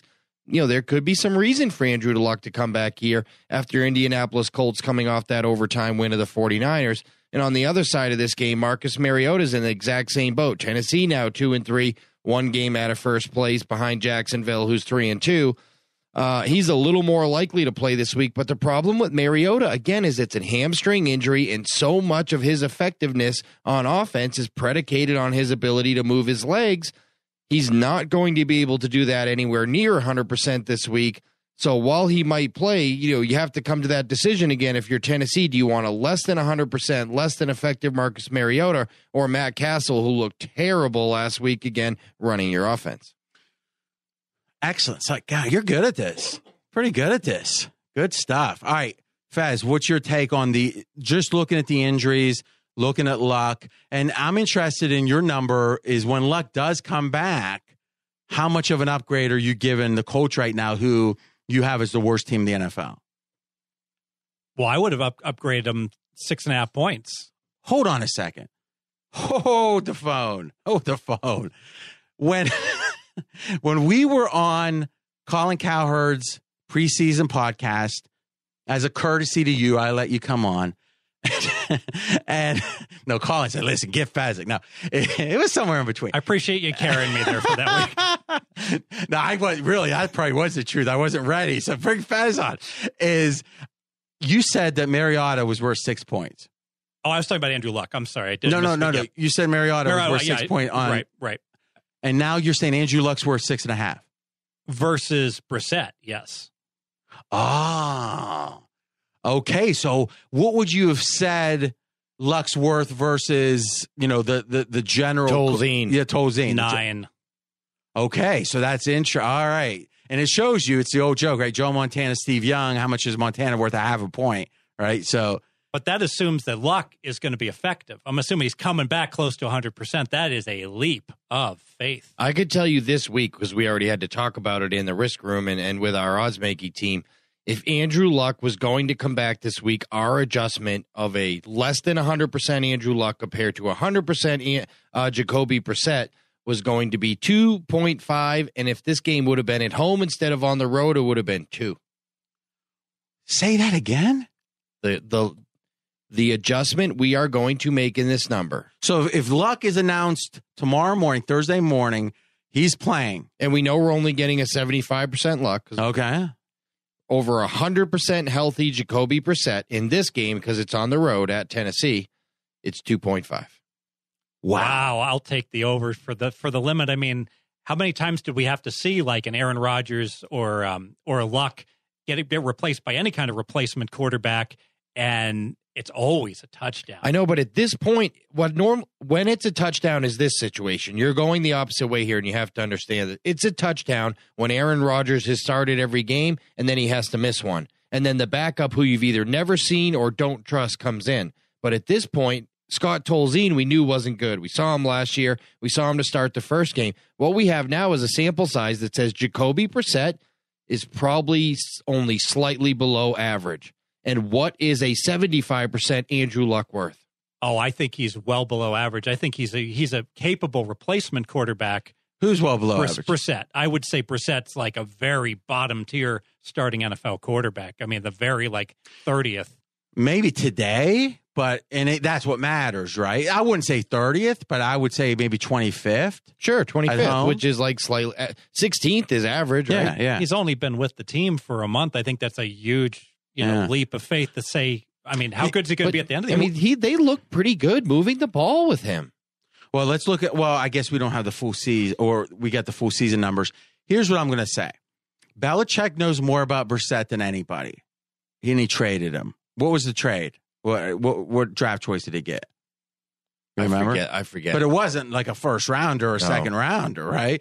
So, But they also have Jimmy Garoppolo. How many fine. can you have? but what I'm saying is, I'm not saying the fact he traded him is a sign that he doesn't like him. The fact he traded him for what he traded him for, meaning not a for. I mean, he traded Matt Cassel for a second round pick, and it was the second round pick that was like the 34th or 35th in the But draft. Matt Cassel had won 11 football games as a starter Yeah. first. Yeah. But what I'm saying is, is that in general, the league's able to figure this stuff. I mean, listen, Garoppolo, he hasn't won hardly anything, and what they're saying three number ones is what the debate is.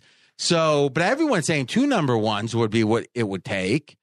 So, I mean, listen, if you're trading three number ones to, to go up, what did the uh for RG three, right? Remember that trade? They came up, they came up, um, uh, what seven spots or something, and it was like a, a bunch of you know two number ones, wasn't it? Well, and this goes back to any non-quarterback number one is only worth the point to the line. A Myles Garrett's worth one point to the line.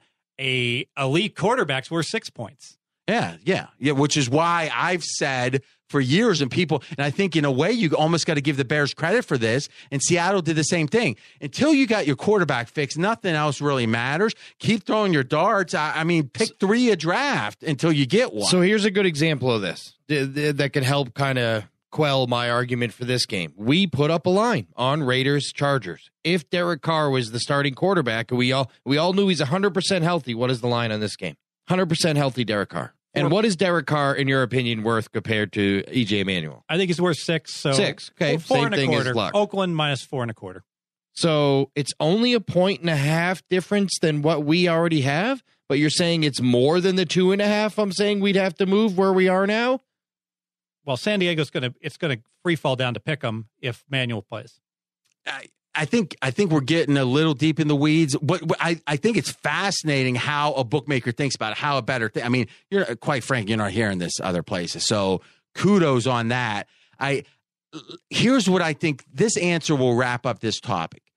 If luck were hundred percent versus Brissett today, what kind? and again, I know you're kind. You got a team. What what would you say off the cuff? Probably five, five and a half. Okay, and you're saying six. Six six and a half. Yeah, so uh, it seems like he's valuing the hobbledness more than you know the, the that that luck would be less than hundred percent. We saw her at Bradford last week. You bring in a hobbled quarterback, and sometimes it's worse than having a backup in. And maybe Matty's right. Look at Cam Newton. Couldn't play a lick the first couple weeks when he didn't play in preseason. All right, so let's quickly then go to Mariota. Is it? I I keep hearing it there. Is it Mariota or Mariota? Mariota, right? Mariota. Mariota. All right, Mariota. Right now, what are we thinking about? And it's back to the idea of being less than hundred percent and all that. What is Mariota's value? I think his is bigger here because I think Matt Cassel is not a capable backup, is not someone who the team tends to rally around, and, and it just looked completely ineffective against the Miami team that was hapless for for most of the year prior to last week. Uh, I think Marcus hundred percent Marcus Mariota compared to uh, uh, Matt Cassel is at least six points.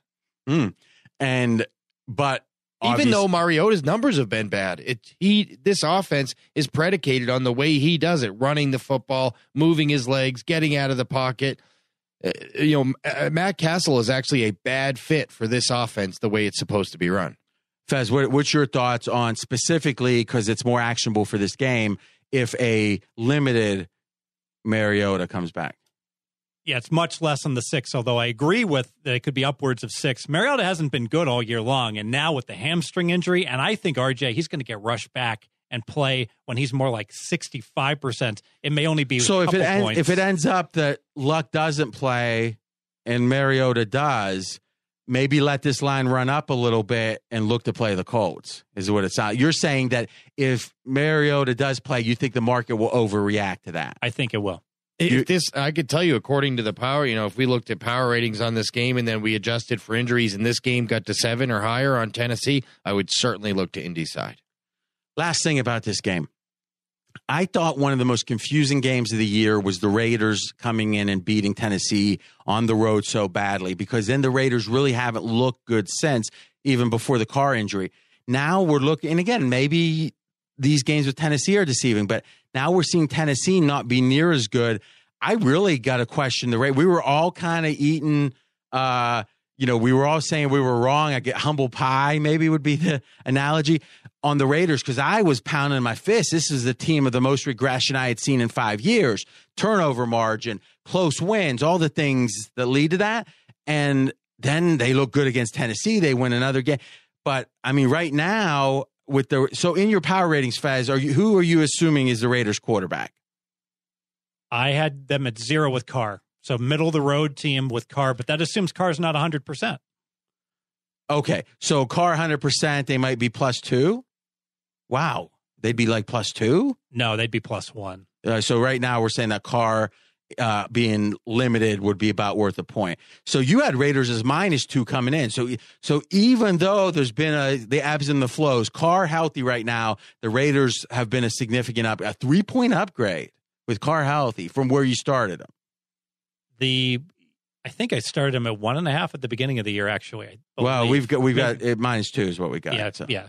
Um, but the Raiders, I got to say, I got no confidence in the Raiders because every data point is an outlier. Think about the Jets game; they crushed the Jets. The Jets are better than than we thought they'd be, much better.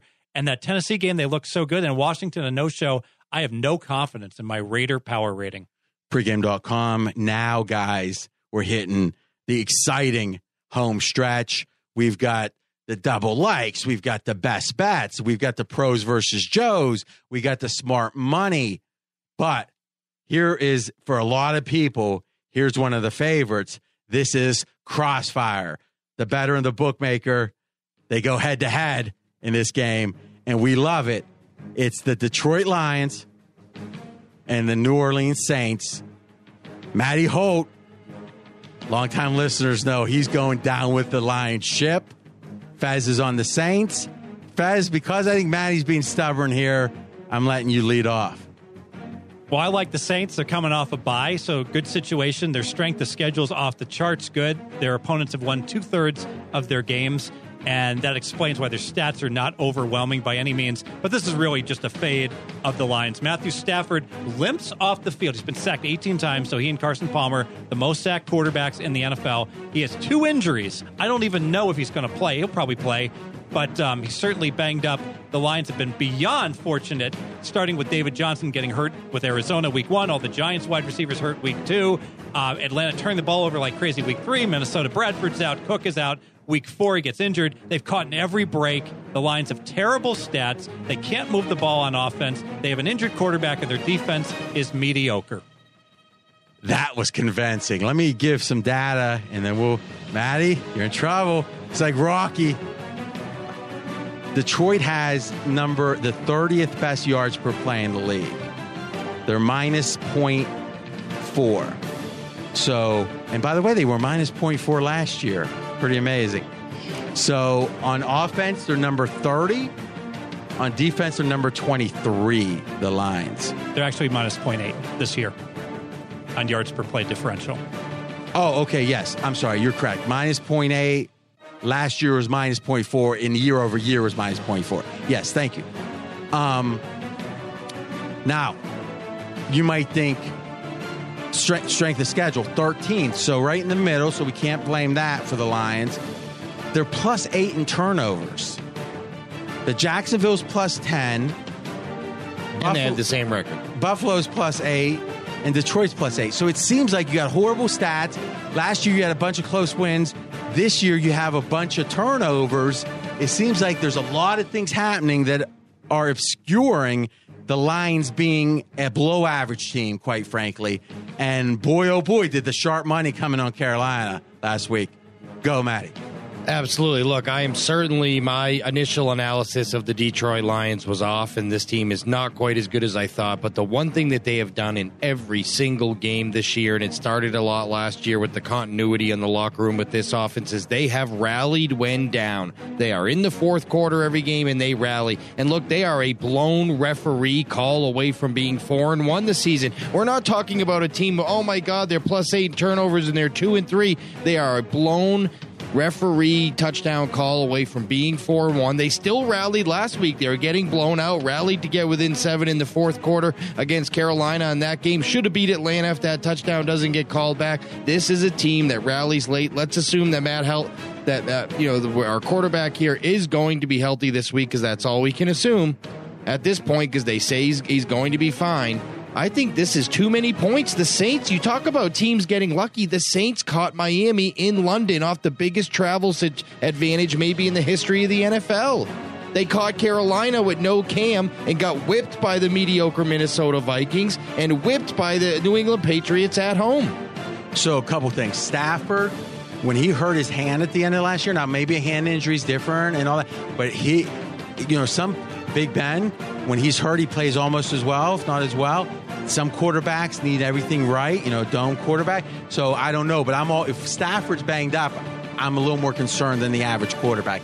One last thing though, when you said, "Oh, they're one play away from being four and one," but that one play would have been it would have just made my point just more extreme, which is this team's got a good record, right? Three and two versus four and one. You know, it's same concept and their stats don't deserve it. There's these external factors that have a huge element of luck that's allowing them to win games. But if they win that game against the Atlanta Falcons, the line this week is two and a half and, for three. But it would have been more wrong. Like the, the it line could have been more be, wrong. I wouldn't like Detroit plus two and a half yeah. or plus three, but plus five and a half, which is going to be plus six, give me the money. Well, just to be clear, right now we're grading this crossfire at five. Okay, which is the five, which is going to be six. Fezza, one second he made such an interesting point.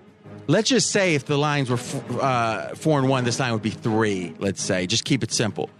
If the line's supposed to be one and a half, and it would be three if they had. Oh, I'm sorry. If the line is supposed to be so, Fez, if you like the Saints, you think this line should at least be six and a half. I do. All right. So if the line's supposed to be six and a half, and here it's five, so hey, he likes it, but it's not a best bet well, if the line's three, it would have been off even more if they had won and been four and one. So I don't. I think you're right for sure. If they're four and one, this line's different. Doesn't mean this line's right though. No, I'm not. You know, or that it's to the favor of the lines. And I don't think the line would have been three. I do think, or two and a half. I think it would have been three and a half. There would have been an adjustment. Let's be fair. If we grade out that Atlanta Detroit game, RJ, you gave a stat on this. When a team is plus three in turnovers and they get a pick six on top of it, of the history of the NFL, there's something like 96.5% to win the game straight up. That was a complete aberration that Detroit was lucky enough. They did win the game. The referees stole it. They, they, the, the, the, normalized final score by the stats like 34-21 Atlanta. All right, last question. Peterson being off the Saints, has it hurt him at all week one? Because he the same logic, he knew the offense and all that it, look, there could it, anytime a player leaves, there's always a couple other guys in the locker room that if they like that guy, they don't feel good about it. So I, I can't consider it a positive. I think it's a huge positive. He was a disruptive impact. He was running his mouth, and that other guy, what's it, Kamara? Is their other running back? Is um, you know getting lots of touches, and he's the much better back. So addition by subtraction. All right, I'm giving Fez this one. Good analysis, Matt. You got a lot of love this show, but I think you're stubborn. I think you're stubborn. but uh, hey, listen, if you want to be a winner, you got to be stubborn sometimes.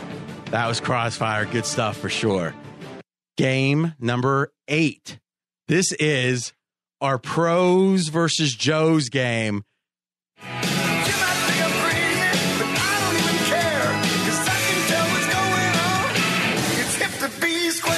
We got the Rams we got the Jags. Right now, well, Matty, you're the one that sees all the behind the counter numbers. Why don't you break down the pro side, the Joe side, and then you can give us your opinion?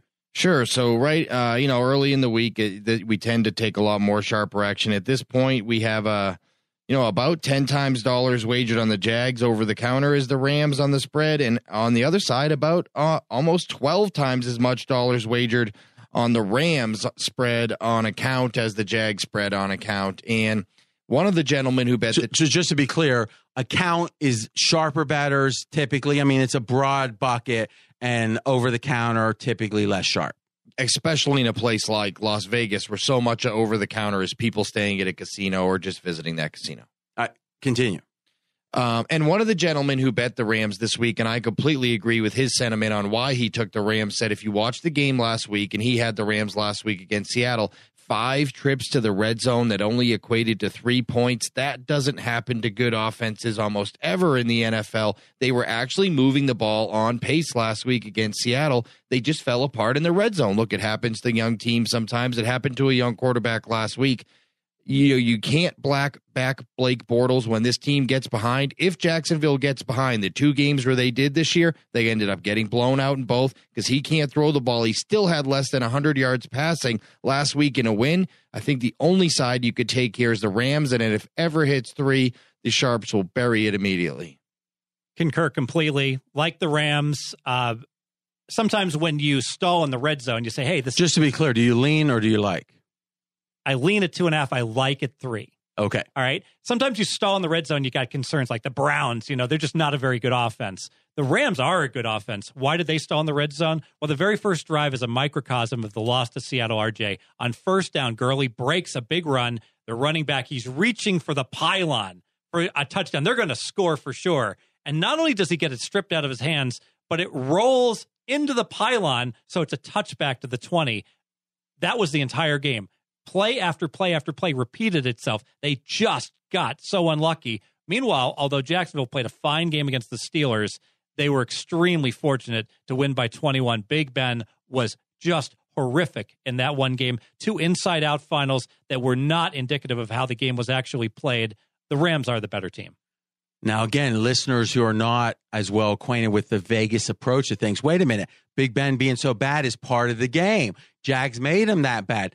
Yeah, there's some merit to that, but there is a significant amount of luck in interceptions. You were talking about uh, Pro Football Focus doing uh, quarterbacks who should have been intercepted, right? It's lucky or unlucky if they drop that ball, and oftentimes the when you have these extreme scores with a lot of turnovers, you can't overreact to them. Um, but but again, when you're over a touchdown favorite, as the Steelers were, you shouldn't allow such vagaries to dictate. Okay, so it seems like it's plain as day. Pros and Matty Holt and Steve Fezzik on the Rams, both with leans. Let's go back just one comment each. Why not alike? Why not alike? Uh, the two and a half number is, is a little bit worrisome, and really I should have said like anyway. But, I but feel like game, I got the game opened up a pick 'em. So the fact is two and a half. Some of these numbers that are open are fictitious. So no, no, no, no, no. They're not fictitious. Like bet online, right? Online, uh, bet online is they'll open for a nickel, and we can sit here and say nickel, you know, five hundred, and that's not a big bet, Th- but it's still fine. getting bet into. It's fine, but here's the difference, and I think we should all acknowledge this. When they open and they're the only ones open, that nickel isn't treated like a nickel or even five dimes would be later in the week. They'll take that nickel and move a point. Whereas a five dime bet from a really sharp guy on a Friday night might not move nothing.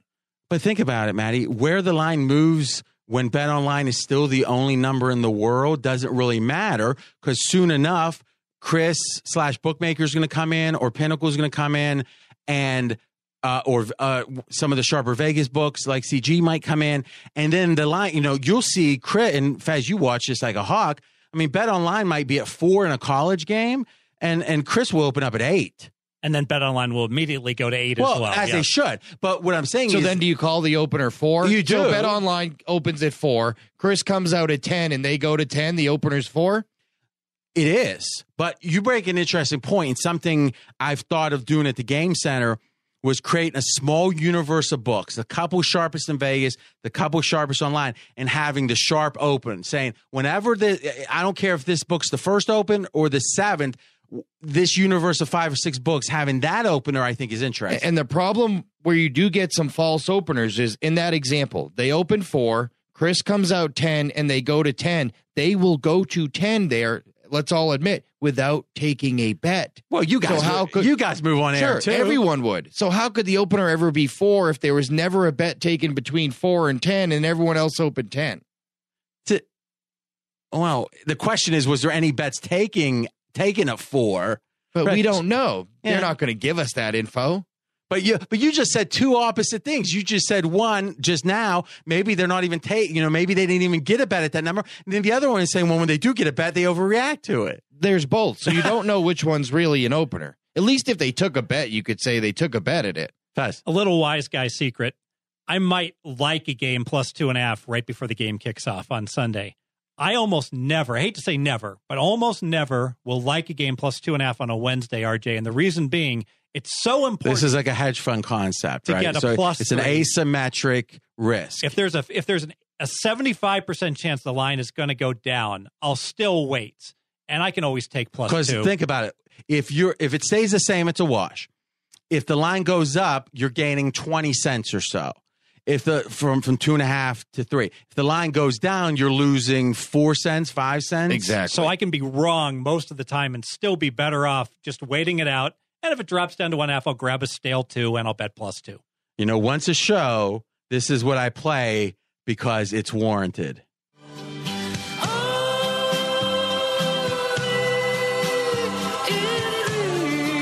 Only on the Dream Preview, you're getting something like that from Fez. Good stuff there. But it's a great point. Is when it comes, it's not like you can't lay two and a half or take two and a half come kickoff because there's no other line. It's not moving anywhere once the game kicks off. I guess in game, but it's a different thing. Is but now you have so much more to gain to get three if you like the dog, and if you only get two, yeah, you'd rather have two and a half, but it's a modest difference. Asymmetric risk, as the hedge fund guys I call oh, it. I like that asymmetric risk. I'm writing that down and stealing it. Oh, no problem. Just tra- it's trademarked by someone else, probably. All right, next game. Good crossfire there. Good stuff. And then obviously pros versus Joes.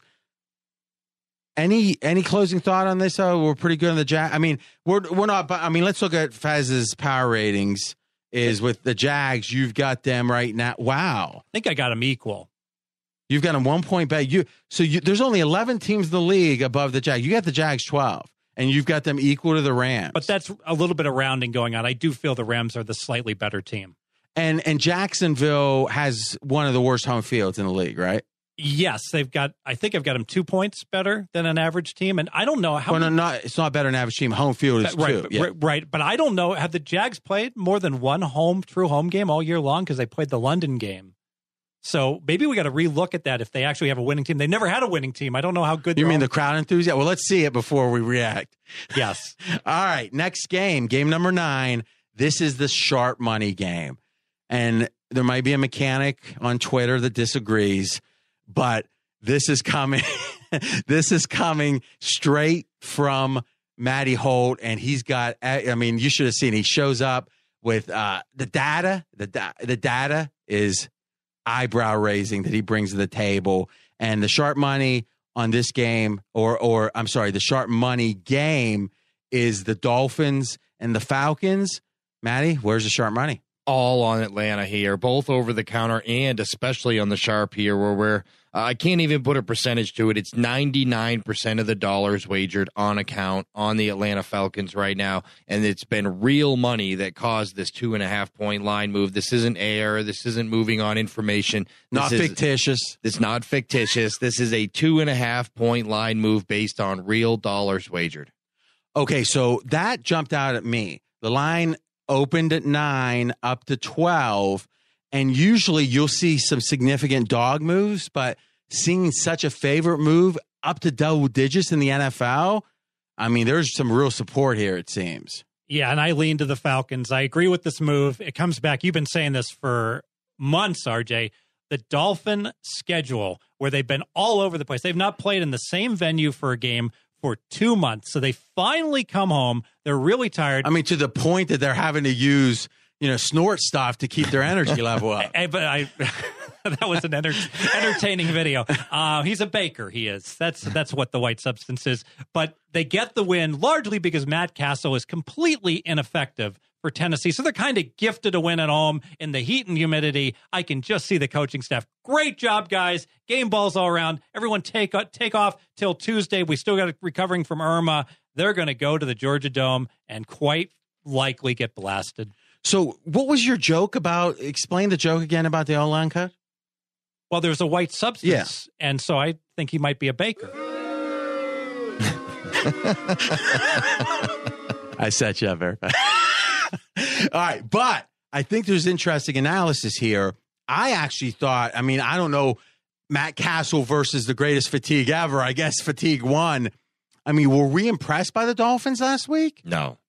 So even though, so this idea that, hey, it's a week later, how long are you going to give the fatigue story? I mean, obviously it's less this week, but back on the road and in an environment where, like you said, if it was a little bit of celebration, but it leads into the idea of from celebration to distraction. So, Matty, how much distraction do you think this O line? Because you got Colin Cowherd talking about Gase being, you know, out, uh, you know, out of his depth, you know, up there talking about this stuff. It feels like this is something you know. The if I'm an, oh, you know, talking about me as a boss, if someone's snorting lines off the desk three offices down, and I'm not let's say I'm at another office, right? And whoever's running this office, I'm wondering why they didn't catch that, right? So there's got to be some heat internally. And it wasn't just the snorting of lines. That video was disturbing on so many levels. Yeah, but yeah, everything listen, about it. If every every guy that's ever had a fling with a stripper, I'm not. Let's not cast stones, all right?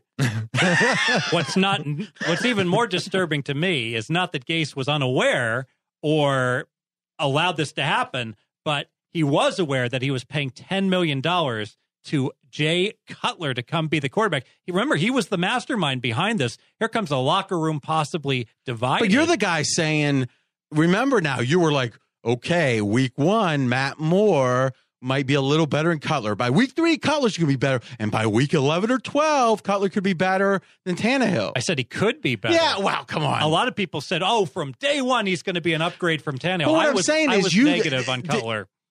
You were negative compared the to signing? the media. The media like No, no, but that doesn't matter. Is if you were the Dolphins, would you have signed Cutler? not for 10 million a year. No. I would have played Matt Moore because I would have said he's going to be as good for the first five or six weeks. Now, as it turns out, Cutler isn't improving. RJ, he's regressing. And on the other side of the ball, we have to say that if there's a team that might have needed to buy, it was the Atlanta Falcons. Their best defensive player, Vic Beasley, was banged up. Julio Jones, who comes back this game, was banged up. Um, Courtney Upshaw, the linebacker, was banged up. They still don't get Mohamed Sanu back this week, but they pretty much get everybody else back. Vic Beasley should be a boost on that defense. The so we're not impressed with the Dolphins. I think Atlanta's a team that's gotten lost in a way that by uh, has kind of stopped the narrative about how well Atlanta's been playing. I hear Colin, and again, I I listen to Colin more than all the other radio shows combined. So I mean, he's my kind of touchstone to what the you know general media is saying, and I know the media doesn't speak with just one voice, but. Uh, you know, he's like almost dismissing. And then the Falcons is like, see, everyone thought they were good, but hey, they could have got beat by the line. You know, you hear that rap. Fez, you've got only Kansas City ranked above them. One, Kansas City. Two, tied for second, Atlanta and Green Bay. So it strikes me, we go to yards per play, right? One of our favorites. By the way, guys, last week I put out my private yards per play format on Twitter. I was looking at it and I was saying, you know, I think people might like this. Unbelievable response. Had over 600 likes, had a bunch of retweets, uh, over 100 comments. So I've committed is as long as the feedback stays good, I'm going to be putting it out every week. It's already out right now at RJ in Vegas. Uh, I've got the offensive yards per play, the defensive, the net. We get the year over year to see if a team is drastically changing. And if so, is there a rationale for it? And now I've added turnovers and strength of schedule. And if you look at Atlanta, number two in offense, number six in defense, number one net. By the way, last year they were 1.1 yards per play better net than, uh, well, I guess one plus 1.1 would be the way to say it. This year they're plus 1.2. So now we've got, you know, counting the playoffs. So I, I don't, the net yards from last year don't count the playoffs. So let's say four game. We got 20 games of data with a very similar team, right? Last year's Falcons versus this year, and it's within a tenth of a point. So I think we can feel pretty good, a tenth of a yard about this number. Sure looks like the Super Bowl hangover lasted one game, right? The game against Chicago, where they were struggling in offense. That's how long they missed Shanahan. They're clicking on all cylinders. Um, now the question is: Is Julio Jones going to be 100 percent Sanu's out? They did get both wide receivers hurt against Buffalo, and I'll say this: every single person would have them with the Chiefs at number one if Matt Ryan didn't throw a 50 yard incompletion that was returned for touchdown the first time in the history of the NFL. What what was the first time in the history of the NFL? Where a quarterback threw an incompletion and they allowed the defense to just pick up the ball and run 50 yards for a Oh, so touchdown. you're, you're complaining about the referees. yes. Okay. Entertaining. All right. Now, if only you just had a podcast that you're bitching about uh, referees and, and about metagame type, like, why didn't they call a timeout? He's holding there? the ball at midfield against Buffalo. His hand is hit. He's still gripping the ball. He thrusts the ball down the field with control, and they give the Bills a touchdown. Fez won't stop. All right. now, if you look at Atlanta's numbers, the reason I put turnovers and strength of schedule is it can be mitigating factors, right? Oh, this is why the record, is, you know, all right. Falcons minus four in turnovers. So if you're winning and your stats are good, you expect that to even out. So that's a, another sign of optimism. Strength of schedule, number six in the NFL. So the best numbers playing the sixth hardest schedule. Mighty impressive for Atlanta. I don't lay double digits in the NFL, so I'm passing. Uh, Fez, you're the master of the derivatives. Anything, you know, is there any logic if, if we think Miami might be tired? Well, we want the second half, but we obviously don't want to play the second half with a big favor. Any derivatives here you might be interested in? Yeah, let's try to get lucky. We we don't have to bet every game. We can certainly pass. Yeah. Let's hope Atlanta underperforms in the first half and they're only ahead by three or less. So we can go ahead and lay seven on Atlanta second half and get at minus 10. All right, so get be- at that opener. So in the right situation, look Atlanta second half because the fatigue factor comes in. I like it. Like it. All right. Game number 10 is our double like game. Only one of them. So we lean or like, and both the boys, there's only one game that they like both of it, or both of them like the same team. And the game, Houston Texans, Cleveland Browns. Fez, who do you like? I like the Browns. Uh, all about quarterback here that the quarterback the public's looking at is Watson. He's playing great for Houston. So they want to bet on this team. Even though they lost their last game, he played very well, especially in garbage time. But the big upgrade this week is for Cleveland. They go ahead and bring Hogan in, a huge upgrade over Kizer, which makes Cleveland a much Now let's talk about this. A backup quarterback that doesn't have a name is coming in and we're upgrading. Now, let's not go past that. Let's not pass that by without giving it its due time to explain. Explain the rationale. Kizer was, as Matty's been saying in every podcast, not an NFL quarterback. He's not a starting quarterback. He's not a backup quarterback. He's simply not ready. And yet they threw him to the wolves and kept putting him out there. We was throwing over two interceptions for every touchdown pass. A bad quarterback throws a one to one ratio. We all know what happens when you lose the turnover battle, you lose the game. So Hogan, just by being an ineffective backup quarterback, is still a big upgrade. So, on the Hogan quarterback situation, what do you think, Matt?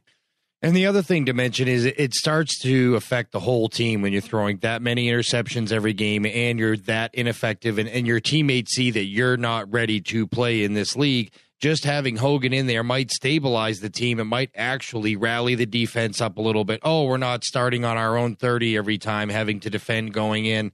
Uh, and you should get some. And I think that Houston's a little bit overrated here. I know Deshaun Watson and their offense had a nice couple of games, but we saw the deflation last week on defense instantly when J.J. Watt went out with the injury. I don't, I don't know that this Houston defense is as good without J.J. Watt. Well, obviously not, right? Best, I mean, one of the best defensive players in the league got to mean something. And three of their best four defenders are out now. So Brian Cushing goes out for performance enhancing drugs. He got suspended before the season started. So they're down a middle linebacker. And this guy, Mercilus, he's a linebacker, RJ, but he is as good a pass rusher as Clowney. That's their one remain, remaining pass rusher. So they had the trio. They had J.J. Watt, Clowney, and Mercilus. Those guys were monsters. You could not block those guys. That's why Houston's defense was so good.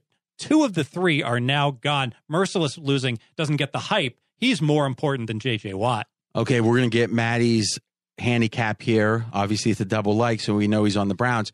I will give one piece of information about Houston's defense. So I do a show on SB Nation. It's called the pregame line, in which uh, on Tuesday night at nine o'clock Eastern, six o'clock Pacific, obviously, is we do one hour with Houston radio host Fred Faour. Really good guy. Fred does some stuff. Sharp guy with pregame.com also. And we just recap the games. It's a it's a look back instead of a look ahead, which makes it fun because you know obviously as the week progresses, we're all looking ahead, but we got to learn from the past. And he's a Houston guy, so he and he's in the media.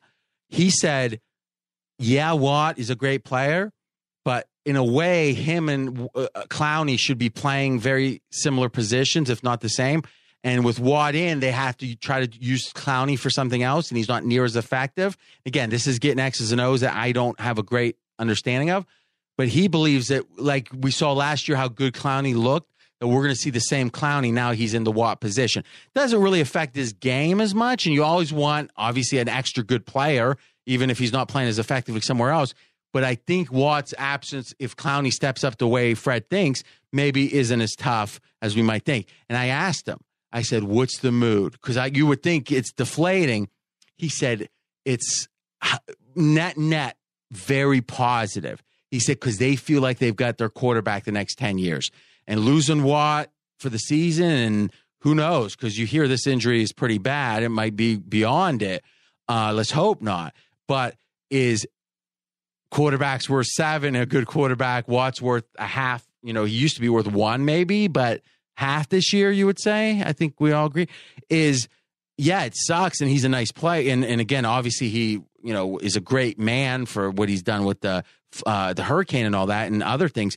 But I think net, net, if Houston's up, I don't want to lay nine and a half with them here. I don't disagree with you guys, but I think this idea that these defensive injuries is going to deflate them psychologically, I don't, uh, at least from Fred Faour, I, I don't think it's true. And, and, one of the things I always try to do in this space, and, and I tend to do okay when I jump on Steve and, and your side of the counter and make some bets, I can usually hold my own. But one of the things that I always look at in a game, in a week where there's five double digit spreads, not one, not two, because the Sharps like to avoid the double digit spreads when it's the only one on the board. There's five of them. So you know you're going to get action both ways we when I left the office today, we had ten dollars wagered on account on the Houston Texans on this game, and tens of thousands of dollars wagered on the Cleveland Browns on account. Tends to be sharper bets and over the counter on the Cleveland Browns in this game, and a lot they weren't one fifty thousand dollar bet. It was several bets.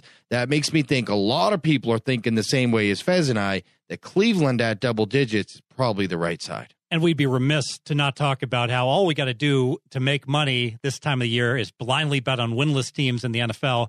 And Cleveland certainly qualifies. They still have not won a game. So, uh, you know, that's a great trend to follow. And here's the detail. So go back to 1989. Take a team since that's 0 and 4 or worse, 0 and 5, 0 and 6, etc. 56.5% of the time you're covering. So we preach uh, 55 is how you don't have a straight job and you live in a big house, well, this is better. Now you might say, well, some trends get known, some trends, um, the logic of them dissipates as the league changes. You know, tra- most travel trends in the NFL, especially, are not valid. Uh, you agree with that, man? Yep because uh, or not as valid. Yeah, like, yeah. And I've seen some stuff like if you dig into back to back road games, is there's actually uh, a couple subgroups there that are huge, like 1,200 games since '89, and they are like 54 percent. Like there's some real magical stuff in there because. Um, but but actually, let me restate this if you start, and again, this is somewhat arbitrary. Oh, start in 2007 or whatever. But if you start right around 2006 or seven, and I'm going by memory here, some of the travel stuff where it's back to back road games becomes very positive because the market's still kind of downgrading. And we're already talking about the 49ers and, and just with the way travel is today, it just doesn't affect these teams the way it used to. I mean, they're not riding on rickety old buses here. They're flying first class in the, in some of the best airlines possible.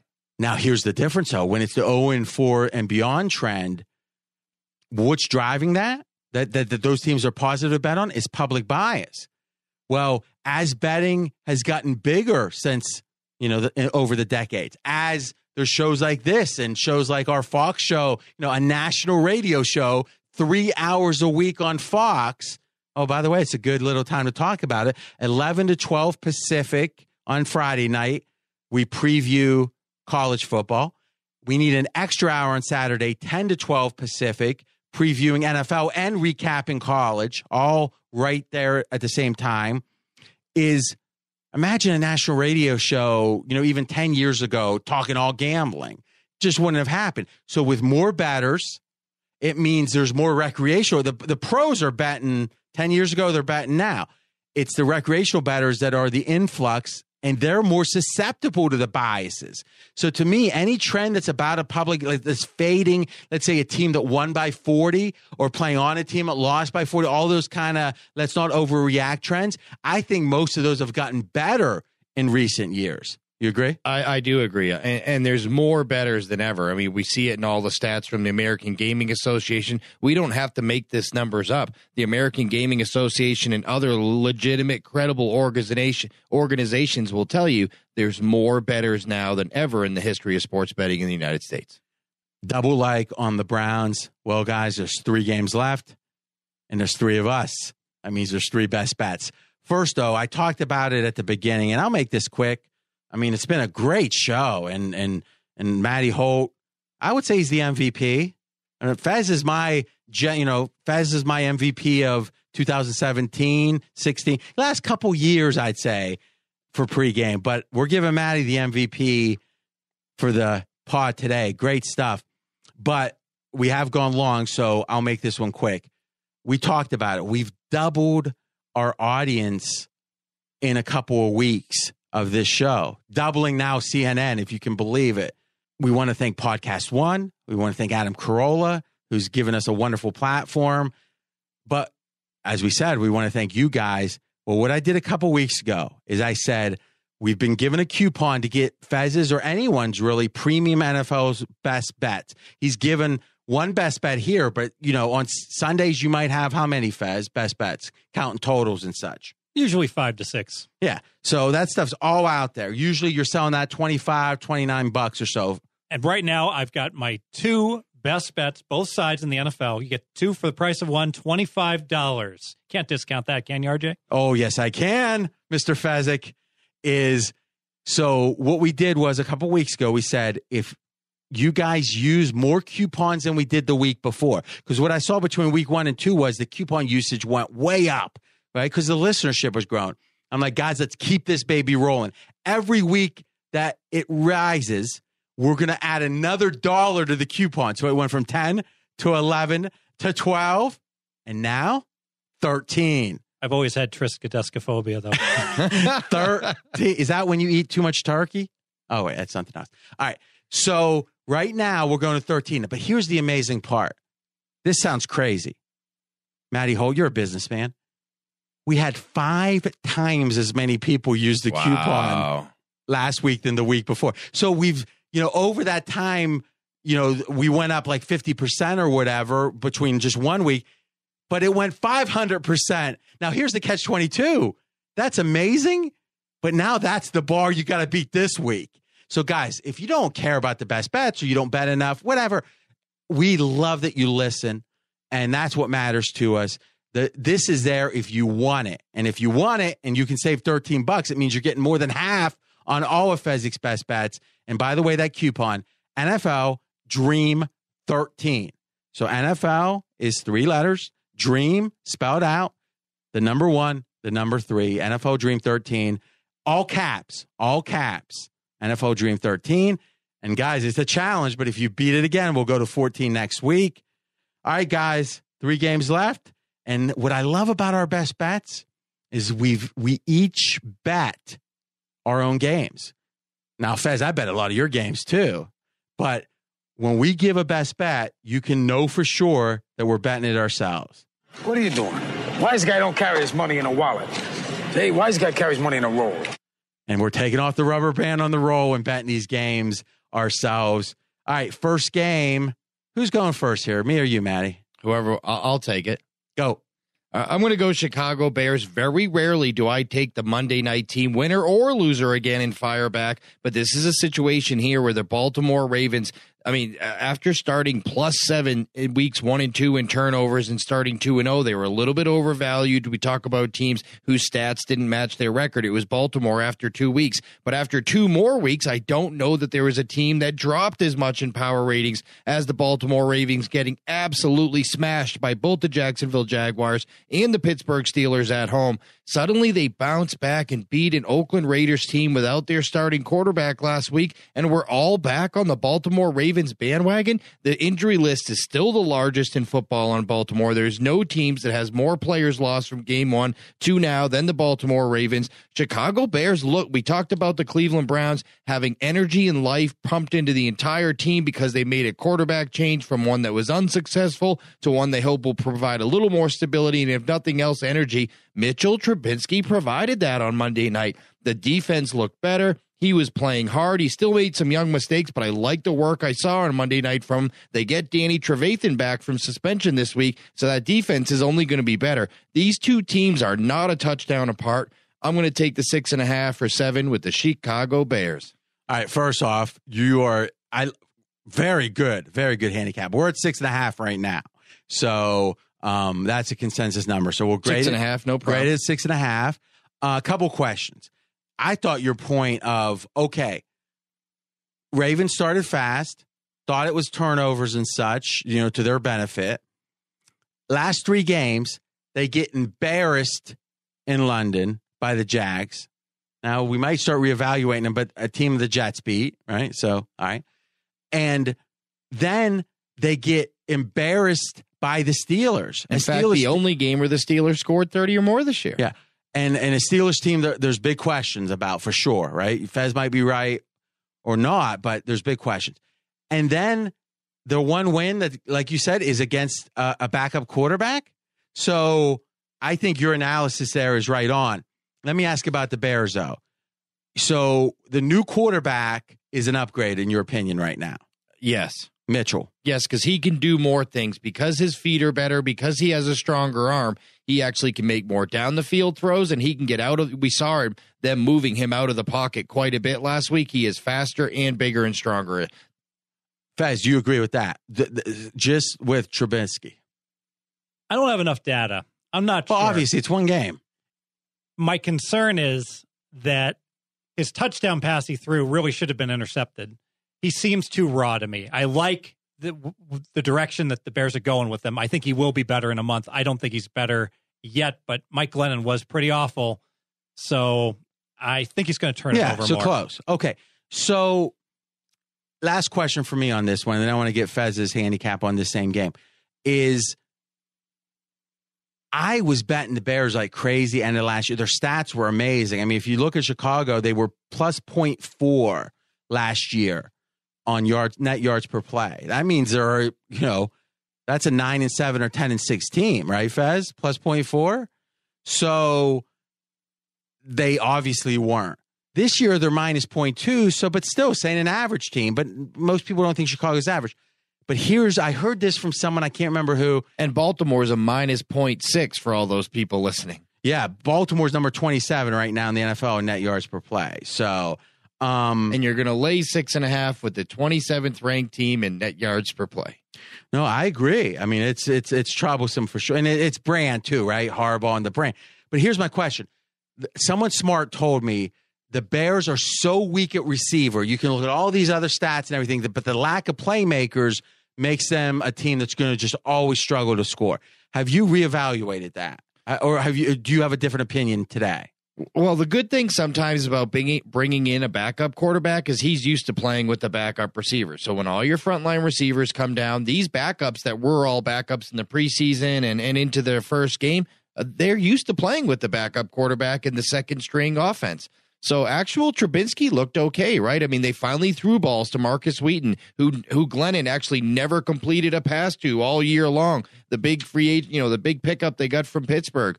Uh, you know, and he got hammered on a play. Uh, Wheaton did. I don't know that he's going to be fine this week after getting lit up, but Uh, but I think he looked good. The receivers aren't that bad. You know, you get Kendall Wright, who's experienced guy. He's got a little bit of speed. He has some drops problems, but you know, look, the weapons aren't there. You're right, but but the team looks like they have energy. 95 or 85% of the tickets, 92% of the cash on the Ravens. So certainly the public's not looking at the Bears. By the way, up at pregame.com, click Game Center, only place on the internet that you can get your cash splits on these games for free. Nowhere else on the internet. Check it out. When you compare tickets and cash, it can get mighty interesting because when the big bets are different than the tickets, it's a sign of where the pros are playing. Fez, what's your handicap on the game? I lean to Baltimore, and maybe I'm being a you little. lean Baltimore. So Yes. you think this line should be if it's six and a half now, you at least got to think it's a half point to lean, right? If you thought the line should be six and a half, you would pass it. So you're saying that this line should be seven. Correct. I make it four on a neutral and three for a home field for Baltimore. You know, Chicago, back to the wide receivers, they had not had a pass of over 29 yards the entire season going into last night. And they got one on a fake punt. So we're taping on Wednesday. So going in uh, two nights ago, but go ahead. Right. So they just have no downfield passing at all, which is going to make it very difficult for Trubisky to succeed. And going back to home road dichotomy, and maybe I'm just overthinking this because of this year, the Bears have played three games against quality opponents at home. They played Pittsburgh, they beat them. They played Atlanta, they could have beaten them. They played Minnesota even, and they followed it up each time, completely falling on their face on yeah, the road. you know, historically though, rel- uh, even last couple of years, relative to their home, they have one of the smaller home fields. So maybe something's changed. so maybe I'm being fooled by, um, and this isn't that book. recency bias. by uh, not so much recently biased, but just the I'm finding the pattern up Ah. down up down. Which book are you talking down. about? Think big, think small. Is that correct? I think he's thinking fast and slow. thinking. So I obviously thought slow answering that. So I'm seeing. I a- think that it's some variation. So I'm seeing an eight, a heads tail, heads tail, heads tail. I'm like, oh, it's heads time for the Bears to play a bad game, and I'm making a mistake probably. and Pinnacle, the sports book, put out a list of books that weren't gambling books that helps you think like a handicapper, and that book was on there. Uh, Matty, what's your thoughts on last question on this game? Best bet Bears for Matty Holt, the bookmaker, is the total's gone down, but is this Bears correlated with the under? I know that's the you know default is is dog and under 39 and a half right now.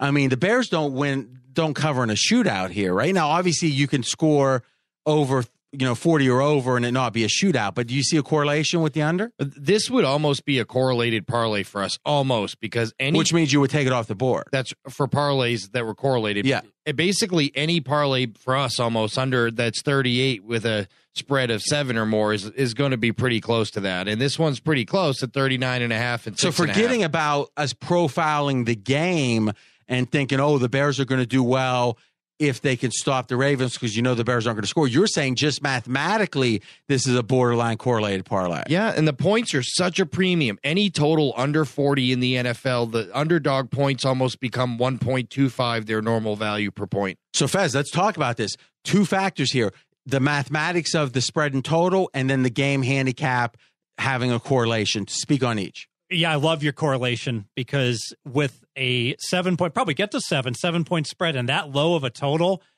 the uh, like Matty said, he doesn't even want to accept it. When a bookmaker says, "I really don't want to take these," I'm going to flag it for correlation. That means that's exactly the sort of bet you should be looking to make. You know, the old Warren Buffett line, right? Is he talks about when people are scared, get greedy. When people are greedy, get scared. I flip that when a bookmaker is scared, that's when I get greedy, right? And if they don't want these borderline, or at least they're not going to like take, I want when I make a bet, the bookmaker to cringe. All right, second best bet. Oh, speaking of my bets, I am going with, let's see here, game. All right, so 12, and then we've got 11. Where's, oh, the 49ers. That's right. Is I'm going with the 49ers. Now, listen, there's a lot of talk about road, road, road for the 49ers and the idea of, oh, they played overtime now. What is it? Two in a row, right? So it's, it's, Two straight overtime losses. on the road, Yes. and now you're playing on the road a third time. I'm going to go into the database. I- I'm guessing that's a rare occurrence, if if ever. Um, but I think this 49ers team is a young team, so I think that fatigue in general means a little bit less, right? And I think they're having deeper rotations. When you're not that good, your first string's not that much better than your second string. There's a replacement level player in the NFL that every team has. That's an interesting concept. When you're one of the worst teams, is maybe your whole team replacement level almost, and thus if you're if you're you know your D line, let's say, is playing half as many plays because they're tired, is that much of a downgrade? I'm not. I don't think it is. But this is more about Shanahan. They have a plan. Whenever a team starts to get to the point of, you know, there's been times with business, and I won't give the details, that it looked like we were doing things that were problematic, as in, like, oh, that's a bad sign for pregame. Like, if all you saw was that action, you would say, oh, that's a bad sign. I had the plan in my head. I was the one person who knew all the details, and I knew that we're doing this for a very important reason that's going to pay off tenfold. So, you know, I'll give one good example. Is we dropped our ESPN show here in town. We had it for almost five years. And after March Madness, we dropped the show. Now, a lot of people might say, wait a minute, five years with a show. Now you don't have it. You don't have any show. What's going on? You know, trending down. But we knew at the time that we were going to have our Fox show, or at least we were at a high 90s percent likelihood there. And there were alternatives to Fox that were in the wings if that didn't work out. And we were going to go national. So the idea of lose the Vegas show and pick up 330 stations nationwide on Fox, Sirius 83, iHeartRadio app, that's a great one. So when I would hear people, you know, the whispers about, oh, that's a tr- bad trend line, I actually not only knew I was right, but I also loved that they were wrong. Like whenever you can have a competitor have misinformation, obviously that's a good thing. I think the 49ers are sitting around going, and Colin said this. He said, he said, you know, actually it was Gottlieb who said this. Is uh, I enjoy Gottlieb and I actually do his show every Thursday. Is he said that, oh, look, we lost another game. Hmm, boo hoo. We're going to get the number one pick. Now, I'm not saying the 49ers are trying to do it because I don't believe in tanking the NFL, Fez. But the fact of the matter is, I think the 49ers could take or leave. They want to win, but as long as they feel like they've got a plan and the results of losing includes a really high draft choice, I don't think this team is down at all. And, and let me ask the question Do you think the 49ers' energy and focus is any less today than it was week one? No, and and uh, look, I've been bagging on this team to Fez all year long that I thought because Fez has had them pretty highly ranked. Yeah, and I've been saying, hey, they're they're they're bad. They're they're worst team. They're the worst defense. And, and the one thing I want to give them credit for, two weeks in a row, especially last week, they were down two touchdowns to the fourth in the fourth quarter to the Indianapolis Colts with zero wins on the season. Most teams with zero wins, down two touchdowns in the fourth, go ahead and mail it in that game and get on to next week. San Fran rallied from two touchdowns down to get that game to overtime before losing it in overtime. That shows me this young team isn't quitting on their new coach, and that means something with point spreads. Yeah, and this goes back to these winless teams we're betting on. Let's be a little bit selective. What's our basic strategy? We want to bet on a winless team that's young, that had very modest preseason expectations. San Francisco was supposed to win what about uh, five and a half games, so they're not going to be down. They expected this. It's no big deal. Contrast that with the team we're about to talk about, say the New York Giants, that they expected to be in the playoffs. Maybe a totally different attitude. And the in a way, I'm bearing the lead here to wrap, which is that the 0 and 4 or worse trend that we've talked about is 56.5%. So I've got to find a reason not to play. And and maybe there's a small reason because I, I was wa- wrong about Washington. I was down on Washington. You know, it was old Andy Dalton analogy losing. And I still think Cousins is not going to have a good year, but it seems like the rest of that team is mighty good. I mean, fifth yards per play and the number one hardest schedule in the NFL. So, I mean, Fez, I mean, you've got Washington right now 11th, right? So you had them entering the season. Wow, that's only a, a, half point upgrade. So you're saying the way they're playing right now is pretty much in line with what you expected? No, I had them as a minus team, and now they're they're oh, going okay. into oh, season. Oh, that's how we had the, the typo there. Okay, right. So I had them as a below average team, and now they're a point and a half better than an average team. I got to tell you, RJ, I'm worried. I'm low on the Redskins. I thought that they lost two 1,000 yard receivers. Well, they pick up the kid from Cleveland, and maybe it's just Kirk Cousins is way better than I thought. You, you mentioned strength of schedule. Their average record of the teams they played year to date 750 winning percentage, not like 630, 750. So they're doing it in the stats against really good teams like the Kansas City Chiefs. I think no team has improved as much as they took the blueprint of let's build this team from the line, both defensive and offensive. And you can make a strong case that no team did a better job of improving their offensive and defensive lines in the offseason than the Washington Redskins. Yeah, and from what I hear, and again, I got to go by guys like Mike Lombardi, but the O line coach for the Skins is one of the best in the NFL. So, and, and, and those kind of coaches don't get a bunch of attention when you have an edge there. So I don't love betting against. This is not a bet against the Skins, but I'm getting double digits. The Skins would be happy to win this game by seven. They're going to be happy. 49ers are still playing hard. We got our 56.5%, 0 and 4 worst trend going for us. So when you got something that clean, you go with it. And lastly, and and and I really messed up not talking about this earlier.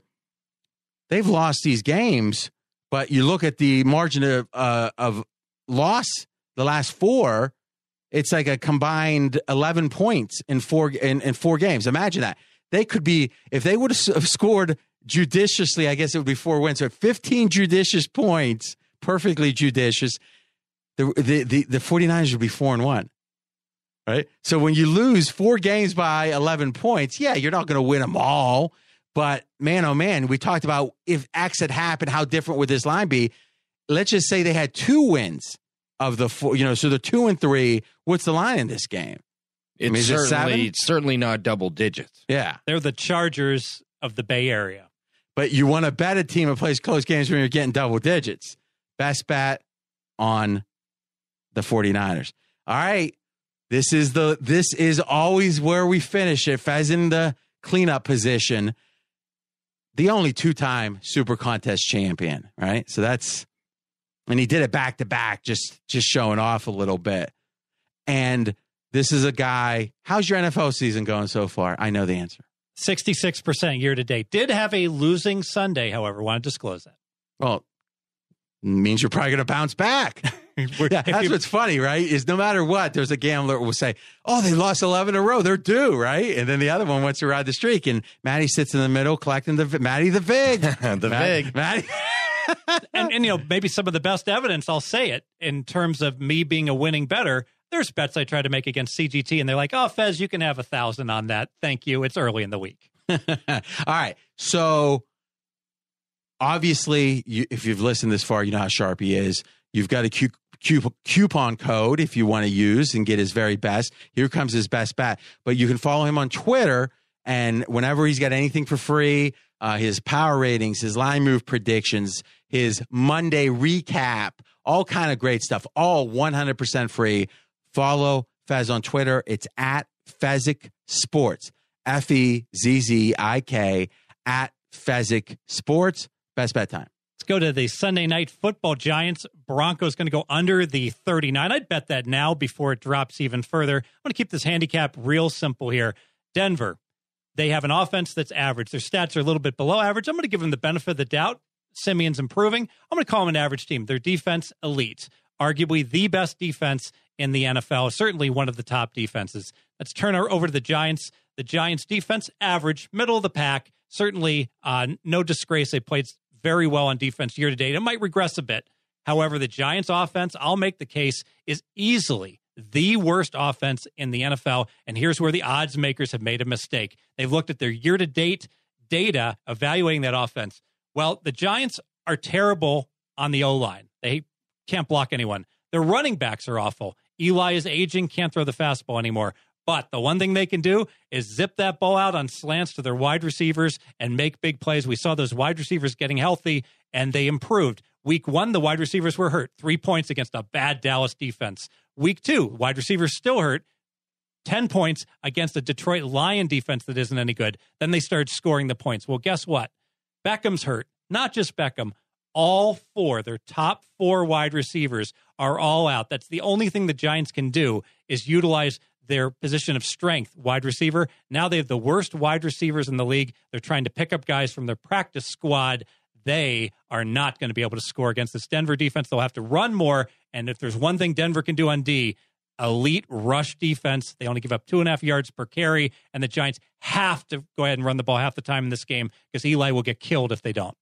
That's professional level stuff. Matty, one second is I was going to ask you a quick question on that. Well, why don't you go, Matty? Then it might inform my question. Uh, to Fez's point, too, and the reason that we've seen so much action here on Denver is not only are their top four running backs, Odell Beckham Jr., Sterling Sharp, receivers, yeah. Yeah, receivers, Brandon Marshall and Dwayne Harris all out, but their top two running backs, Paul Perkins and Orleans Dar- Dar- Darkwa, who they finally got going, also both hurt this week. And cluster injuries, right? We talk about it all the time. If you go from first to second string, you might know the name of the first string, but that second string is not that much worse oftentimes. But when you go pat into the practice squad and beyond, signing guys off the street, it's about not even knowing the offense. You can remember the Steelers had running back situations like that in the playoffs. I think it was a guy named Tate, if I'm remembering, uh, a running back, but maybe I got that wrong. Is guy only had like 12 plays. I came in the game, the number one back knew 12 plays. So when he was on the field, it was going to be one of these simple plays. Ah, you can't even put, I mean, you can put a value on it, but it's huge. It seems like to me that one wide receiver factor, we always talk about, oh, there's only a few people, you know, 30, three dozen in the league that are non quarterbacks that are worth a half point or more. I mean, how many points is this? If all the receivers came back, you might say, well, Beckham's one and none of the other receivers are worth anything. So one. Well, no. I mean, is it three, four points? You add it all up with the cluster? I, I, think you're getting into a touchdown area because you've got guys that are worse than replacement level now that are having to play wide receiver. And also think about the mindset of the team. They're likely to lose this game by double digits. If the Giants two weeks ago trailed uh, Tampa Bay 10 to 30, and they had the ball fourth and 10 at midfield early in the fourth quarter, they're going for it. In this game, they're going to be down three to 23. If they have that same situation, they know they can't win this game. They're going to punt because they know they can't pick it up. Any closing thoughts on the game, Matty?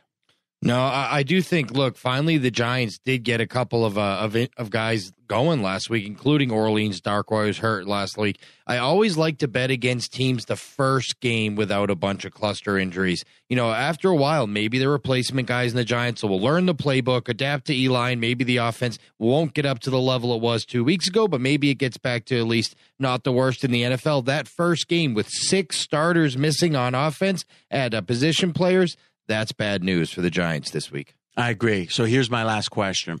It's about execution. Why not get pure exposure to the Giants? And I know we don't want to give a team team uh, uh, scoring total because most people don't bet those. So you got on record your best bet on the under.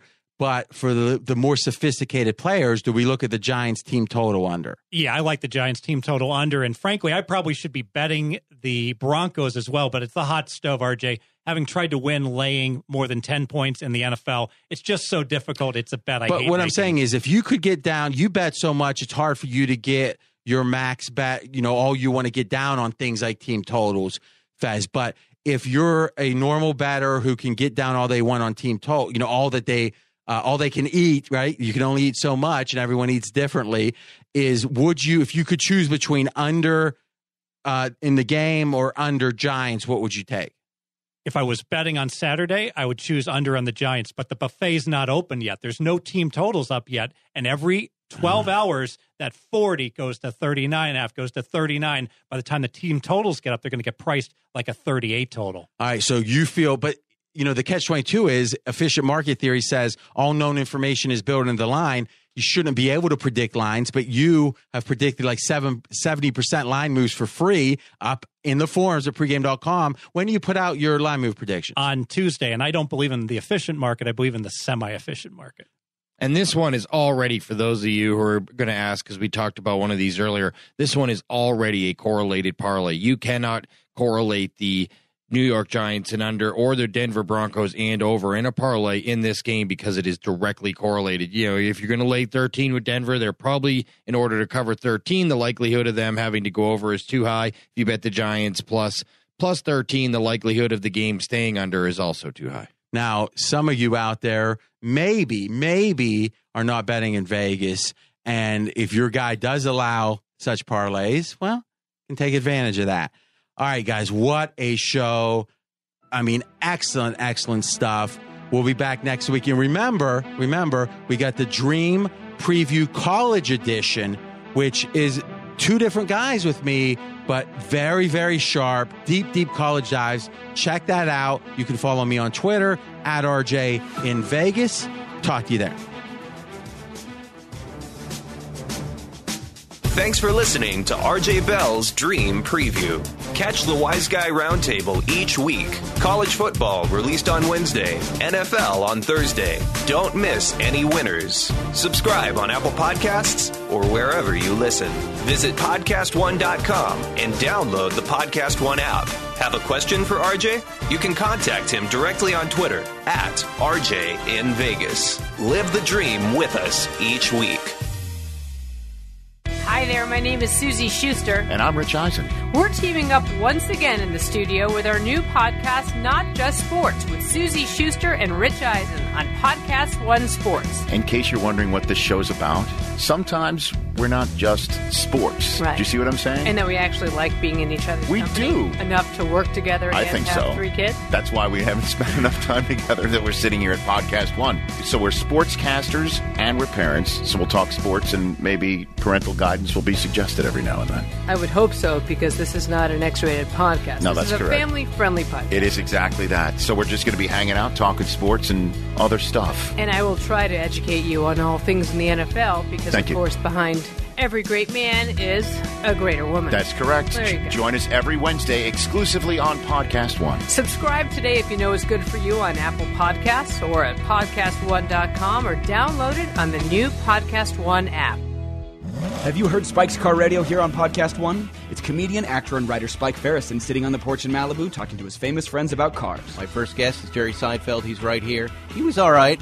Don't try to hug him. Or Chris Hardwick. I could feel everything on the road. I mean, it was Right. basically like it was like unprotected sex for driving. You could- Jeremy Piven. You hold you know what? grudges I 20 think years. you and Jerry are spiritually tied to cars, and I respect it and I love it, but I don't quite get it yet. But I want to get it. Other past guests include Jason Bateman, Russell Peters, and even Adam Carolla. Mr. Adam just go with the queen. I mean, the king role has been filled, but the queen vacancy's You're open. the queen of all media. Get new episodes every Wednesday at PodcastOne.com, on the new Podcast One app, or at Apple Podcasts. And if you like Spike's show, check out our other car shows like CarCast with Adam Carolla, Everyday Driver, or Shift and Steer, exclusively on Podcast One.